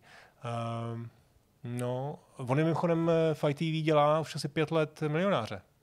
To ani nevím. Chcete se stát milionářem. Tam To uvádí? No, Okay. v Británii, takže to tam je jako velká modla. No. No, Já se možná ještě něčím chytím, tak zatím se puste do toho vy a klidně. a jinak to asi víceméně všechno. Já jsem hrál nějakou hru, o které No. nemůžu mluvit, protože je pod embargem samozřejmě, takže tím jednak eh, jsem přišel o téma a současně jeho čas, Já jsem který se chtěl zeptat, jakou, že? věnoval. Jakou? Úplně prostě. takže tím jako jsem byl trochu na tom krácený. Tak nám to říct Já jsem ne? zkoušel, jasně pak si to pošeptáme, nebo v placený části. ne, ani placený část. když na to přijdeš volet, jenom Eh, tak na to něco... Já jsem zkoušel na vaše doporučení hned minulý čtvrtek večer Kanka ne. před, eh, přesně, Já před vybral, streamem tohle. State of Play, vím to úplně přesně, jsem měl omezený čas, Kunk on Earth, eh, o kterém se tady bavili, a pak to Dobrý ráno Brno. No. Oboje se mi vlastně docela jako líbilo, ale teda takhle vám to řeknu, takhle vám to řeknu kluci. Je to trochu jako s pornem. Zdánlivě to nemá žádnou souvislost, ale prostě já to nevím, protože já třeba na porno nekoukám, Ne, stejně jasně. jako Jan Špaček, jo. Jmenuje se tak. S fabulací Jana Špačka. My na porno nekoukáme, ale údajně, když koukáš na porno, prostě dlouho, tak vlastně furt jako hledáš jako větší a větší bizáry a prostě a já už jako jsem dál, málo, jako. jsem dál, přesně. Jsem ma- dál, jako velice se mi to líbí, ale prostě v obou případech bych potřeboval ještě víc, jo. Protože, protože jsem vycepovaný YouTubem a těma největšíma prostě šílenostma, který jako tam najdete a nemusíte hledat nijak, nebo jít nijak daleko, nebo kopat příliš hluboko, protože oni ten na vás chrlí ty věci. A přestože se mi oboje líbí, tak obojem bych potřeboval ještě trošičku víc. V Dobrý ráno Brno se mi nejvíc líbí, podobně jako v Komparzu, že si za sebe umí udělat legraci ty hostující postavy, Jo, který jo. dělají sami sebe. To je Jo. přesně typ humoru, který mám rád. Jo. Prostě asi bych mohl říct, co přesně se mi líbilo třeba v té jedničce, ale není to důležitý, nebo ve dvojice. V Kangkong Earth to se mi jako líbí nápadem, zpracováním, prostě krásně jste to tady popsali. A tam mě možná trochu mrzí, že víc těch jako bizarních otázek nebo narážek vyzní na prázdno, že je prostě celkem jasný, že ne vždycky jako ty vědci na úplně šílený dotaz odpověděli něco vtipného nebo něco, co by šlo použít, takže je to jako, že ona řekne nějak, nebo se zeptá na nějakou úplnou hovadinu, jako jestli by možná tam byla reakce jiná, ale jako příklad, jestli si myslí, že by se teda lidský maso mělo nazývat humání a je střih, že jo, protože ten člověk na to nic jako neřekne, nebo prostě na nějakou jinou volovinu, jo. ale jako, jo, věci, dobrý, dobrý, jenom prostě bych řekl, že to je jako, no, kdyby to přišlo v době Borata a podobně, tak by to jako udělalo větší jako hmm. dopad a teď určitě jako, nevím, jestli by se to zrovna mýmámě líbilo, ale myslím, že jako by jí to jako odpálilo tím, že to může být tak bizarní, ale prostě já už jsem viděl bizarnější věci. Hmm. A ty najdu zdarma na YouTube. To je pravda. Tak prostě nám něco řekni, no.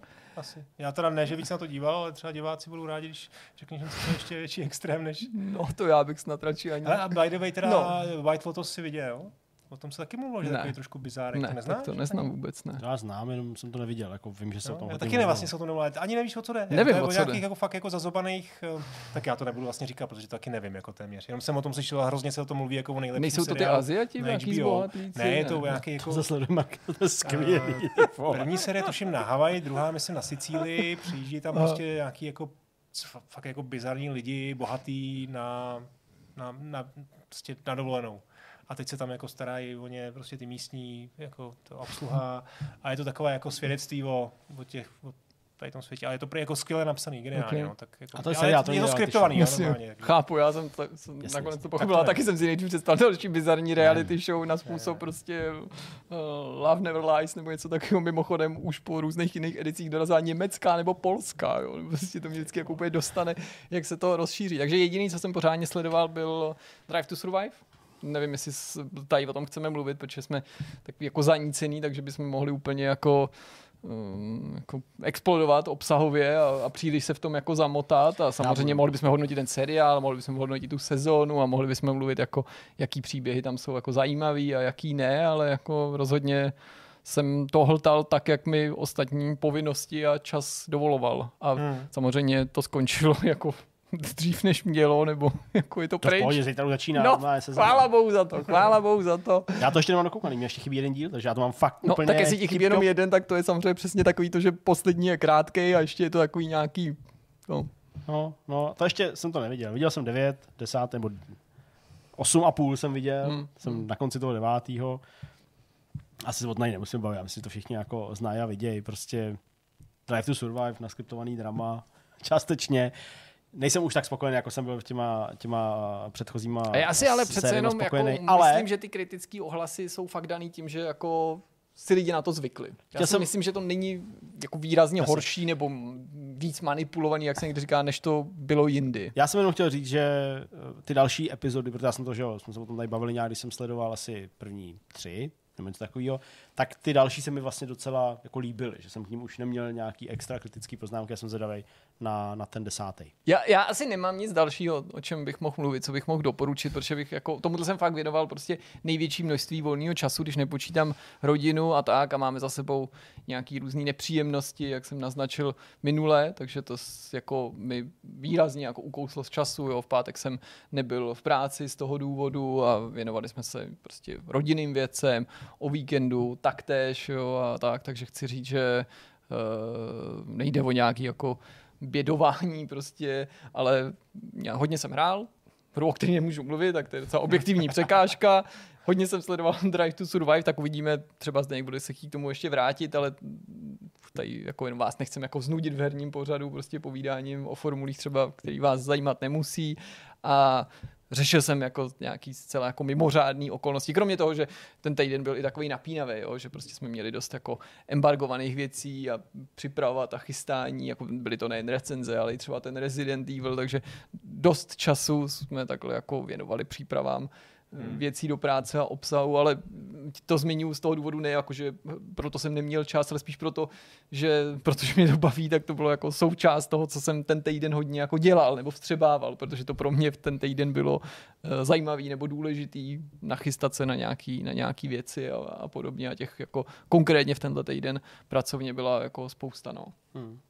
No, já toho taky nemám mnoho. Uh, Drive to Survive, to bylo to asi nejvíc, co jsem byl schopný odsledovat a ani tak to nebylo příliš komfortní. Bylo to třeba na cestu na tramvaj, uh, nebo na záchodě jsem to sledoval. Ty nebo... dokumenty se takhle dají docela sledovat dobře, viď? že to Jo. úplně ten... eh, Tady zase to vizuálně je jako nějakou- hezký. To já zase nechci říkat, že by to bylo Ok, vizuálně ale jako- ošklivý. To jsou fakt pěkný záběry, zpomalený záběry. Navíc musíš záběry znát do těch... ty hlasy, protože na usínání to třeba není. Jo, ze vlastní zkušenosti, No, protože ne, pak, no. eh, když si No, spleteš nějaký hlas, tak, Tak si on to je asi říkáš, dost často v ještě navíc intenzivní situaci, ne? Jo, jako tohle to jako je vizuálně docela jako pěkný, takže jsem to samozřejmě, samozřejmě se snažil spíš sledovat, i když to teda nebyly úplně komfortní situace. A ještě jsem to nedosledoval, ale Drive to Survive uh, OK. Uh, vlastně jsem teďka, o tom bavili, docela hodně sázel. Uh, tak různě fotbaly a tak dále, takže, ale to je taková jenom jako kratochvíle spíš uh, na noční Spartu hodiny. Člověče, na Spartu jsem nevsadil, ale vsadil jsem třeba, jak ten Liverpool hrál ligu a eh, vyhráli 2-0, Jo, ale až v závěru a měl no. jsem, že budou aspoň dva góly a to se teda splnilo až úplně v závěru. Ale to tady vůbec nechci rozebírat nějak a rozhodně, pokud vám není 18 let, tak absolutně nesázejte. Je to, je Ani to potom. ani to už nechám na vás, ale, ale ani, ani, potom, jak, to říkal n- jak se jmenuje, Bill Nye, Nye se jmenuje, v Lásce nebeský, jak ho tam chtěli vystřihnout, uh, prostě brát, nebo kupovat drogy je špatný, buďte slavný a oni vám budou posílat, nebo co takového. Ne, to samozřejmě nic, nic takového tady neplatí. i kdyby se to vy eh, od Petra dostal frýtočky, má nějaký Free- kredit frýtočky, prostě, přesně. on mu podstrčil. má tam nějaký prostě, má tam nějaký za prstama, nějaký známosti. Takže Já chci taky své frýtočky. Drive to Survive, nedokoukáno, dokoukám snad doufám dneska večer nebo v noci, případně zítra ještě dopoledne, zítra začínají formule. Těším se na to hrozně moc, jak to dopadne. První závody, první kvalifikace, první trénink, kdo bude rychlej, kdo bude pomalej, protože až v té kvalifikaci je uvidíme no, v tom závodním Aston tempu. začíná vypadat fakt Aston. Martin vypadá takže fakt dobře. Možná Alonso sice spálil další mosty, ale možná, ale možná, jako možná to náhodou bude, viděl. Jsem strašně zvědavý na to, jak bude fungovat Nick De Vries v Alfa Tauri, úplně jako moc, hrozně moc. Uh, No to ti řeknu, no, prostě chudák Cunoda, bude z Chudák toho Tsunoda. celý jako... Uvidíme, Přejetej, uvidíme. ale jsem, doslova. jsem taky Předjetej. samozřejmě vzhledem ke svýmu fanouškovství vůči McLarenu zvědavý, jak uh, si sedne Lando Norris s Oscarem Piastrym, to bude taky uh, hodně zajímavý. Těším se na to strašně moc. Fakt jako stejně jako loni to bylo, prostě jsem už to nemohl vydržet, takže už se na to opravdu těším. Už jsem to avizoval doma, že, že je první víkend uh, závodní. Ještě jsem otestoval, že Leontýnce sedí její bodíčko s Ginterem Steinerem, It's Race Week, takže to taky přijde určitě. McLaren má taky, ale to už jí není bohužel bodíčko. Takže To je šéf Haasu, Gintersteiner. Ginter Steiner šéf Haasu, ano. Je- A zároveň eh, řekl bych i jeho maskot, původně jenom maskot svého týmu, Ne, je dneska už maskot, maskot celý Netflixu, Formule 1 přesně. prostě a tak. Takže všechno jsem čet, všechno jsem sledoval, výsledky analyzoval, těším se na to hrozně moc.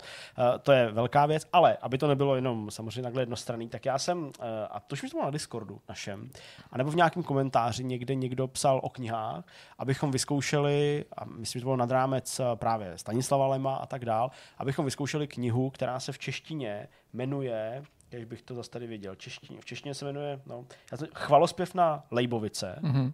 Napsal to Walter M. Miller a někdo k tomu... Já to vůbec Nebyl to Stefano v té diskuzi Možná, o Duněni? možná. Jo, ano, máš pravdu. A já jsem, nebo já tohohle autora, ři- přiznám se, neznám, nebo neznal jsem asi teda vůbec nikdy. A právě to bylo mm, od Stefána teda asi předhozený tak, že uh, je to nejvíc Fallout kniha, jakou si můžete mm-hmm. přečíst. V češtině nejde koupit digitálně. To bylo pro mě úplně, úplně tragický zklamání, protože v tu chvíli jsem to chtěl číst, v tu chvíli mě to jako zaujalo, tak jsem to bohužel musel koupit anglič, v, v angličtině, Dá se to samozřejmě číst jako v pohodě, jenom jsem si myslel, že bych to v češtině mít mohl, ale bohužel. Takže v angličtině, v angličtině je to Canticle for Leibovitz a tam jsem třeba jako, nevím, na té stránce. Ono to není moc dlouhý, ono to má uh, asi na, jakoby v rámci těch eh, e-knih to má asi 560 stránek a já jsem na té stránce. To nejsou stránky knihy, ale jako množství displejů, nebo jak to říct, jo, aby, abych tak pak neřekl, že to má 500, abyste mi řekli, ne, to má jenom 250, jo, nebo něco takového. Takže Posadu z toho herního recenzenta, jak musíš říct vždycky tu délku. No jo. Já to taky mám, jako těch, No tak prostě seriálu vždycky řeknu, líbí se mi to, má. chci říct jinými slovy. Fakt je to dobře napsaný, hmm. zajímavý to je, uh, takový dezolátní, jo, takový opravdu jako prostě úplně, jo, ne v tom smyslu, jak teďka se to moderně používá, ale, ale jako ta pustina a prostě ty hnusný lidi tam a tak, prostě je to, je to fakt, fakt jako zajímavý. Líbí se mi to, čtu to, uh, takže to nepochybně dočtu, to se dá naštěstí praktikovat i třeba, když člověk eh, jde spát, takže vždycky si ležím, teď mám ještě jako na červeno, že jo, takhle vždycky puštěný, Akorát teď tady jsem schopný zmáčknout, protože mě bolí malíček. Tak to na červeno puštění. Říkáš, ty to máš jako virtual boy, vole.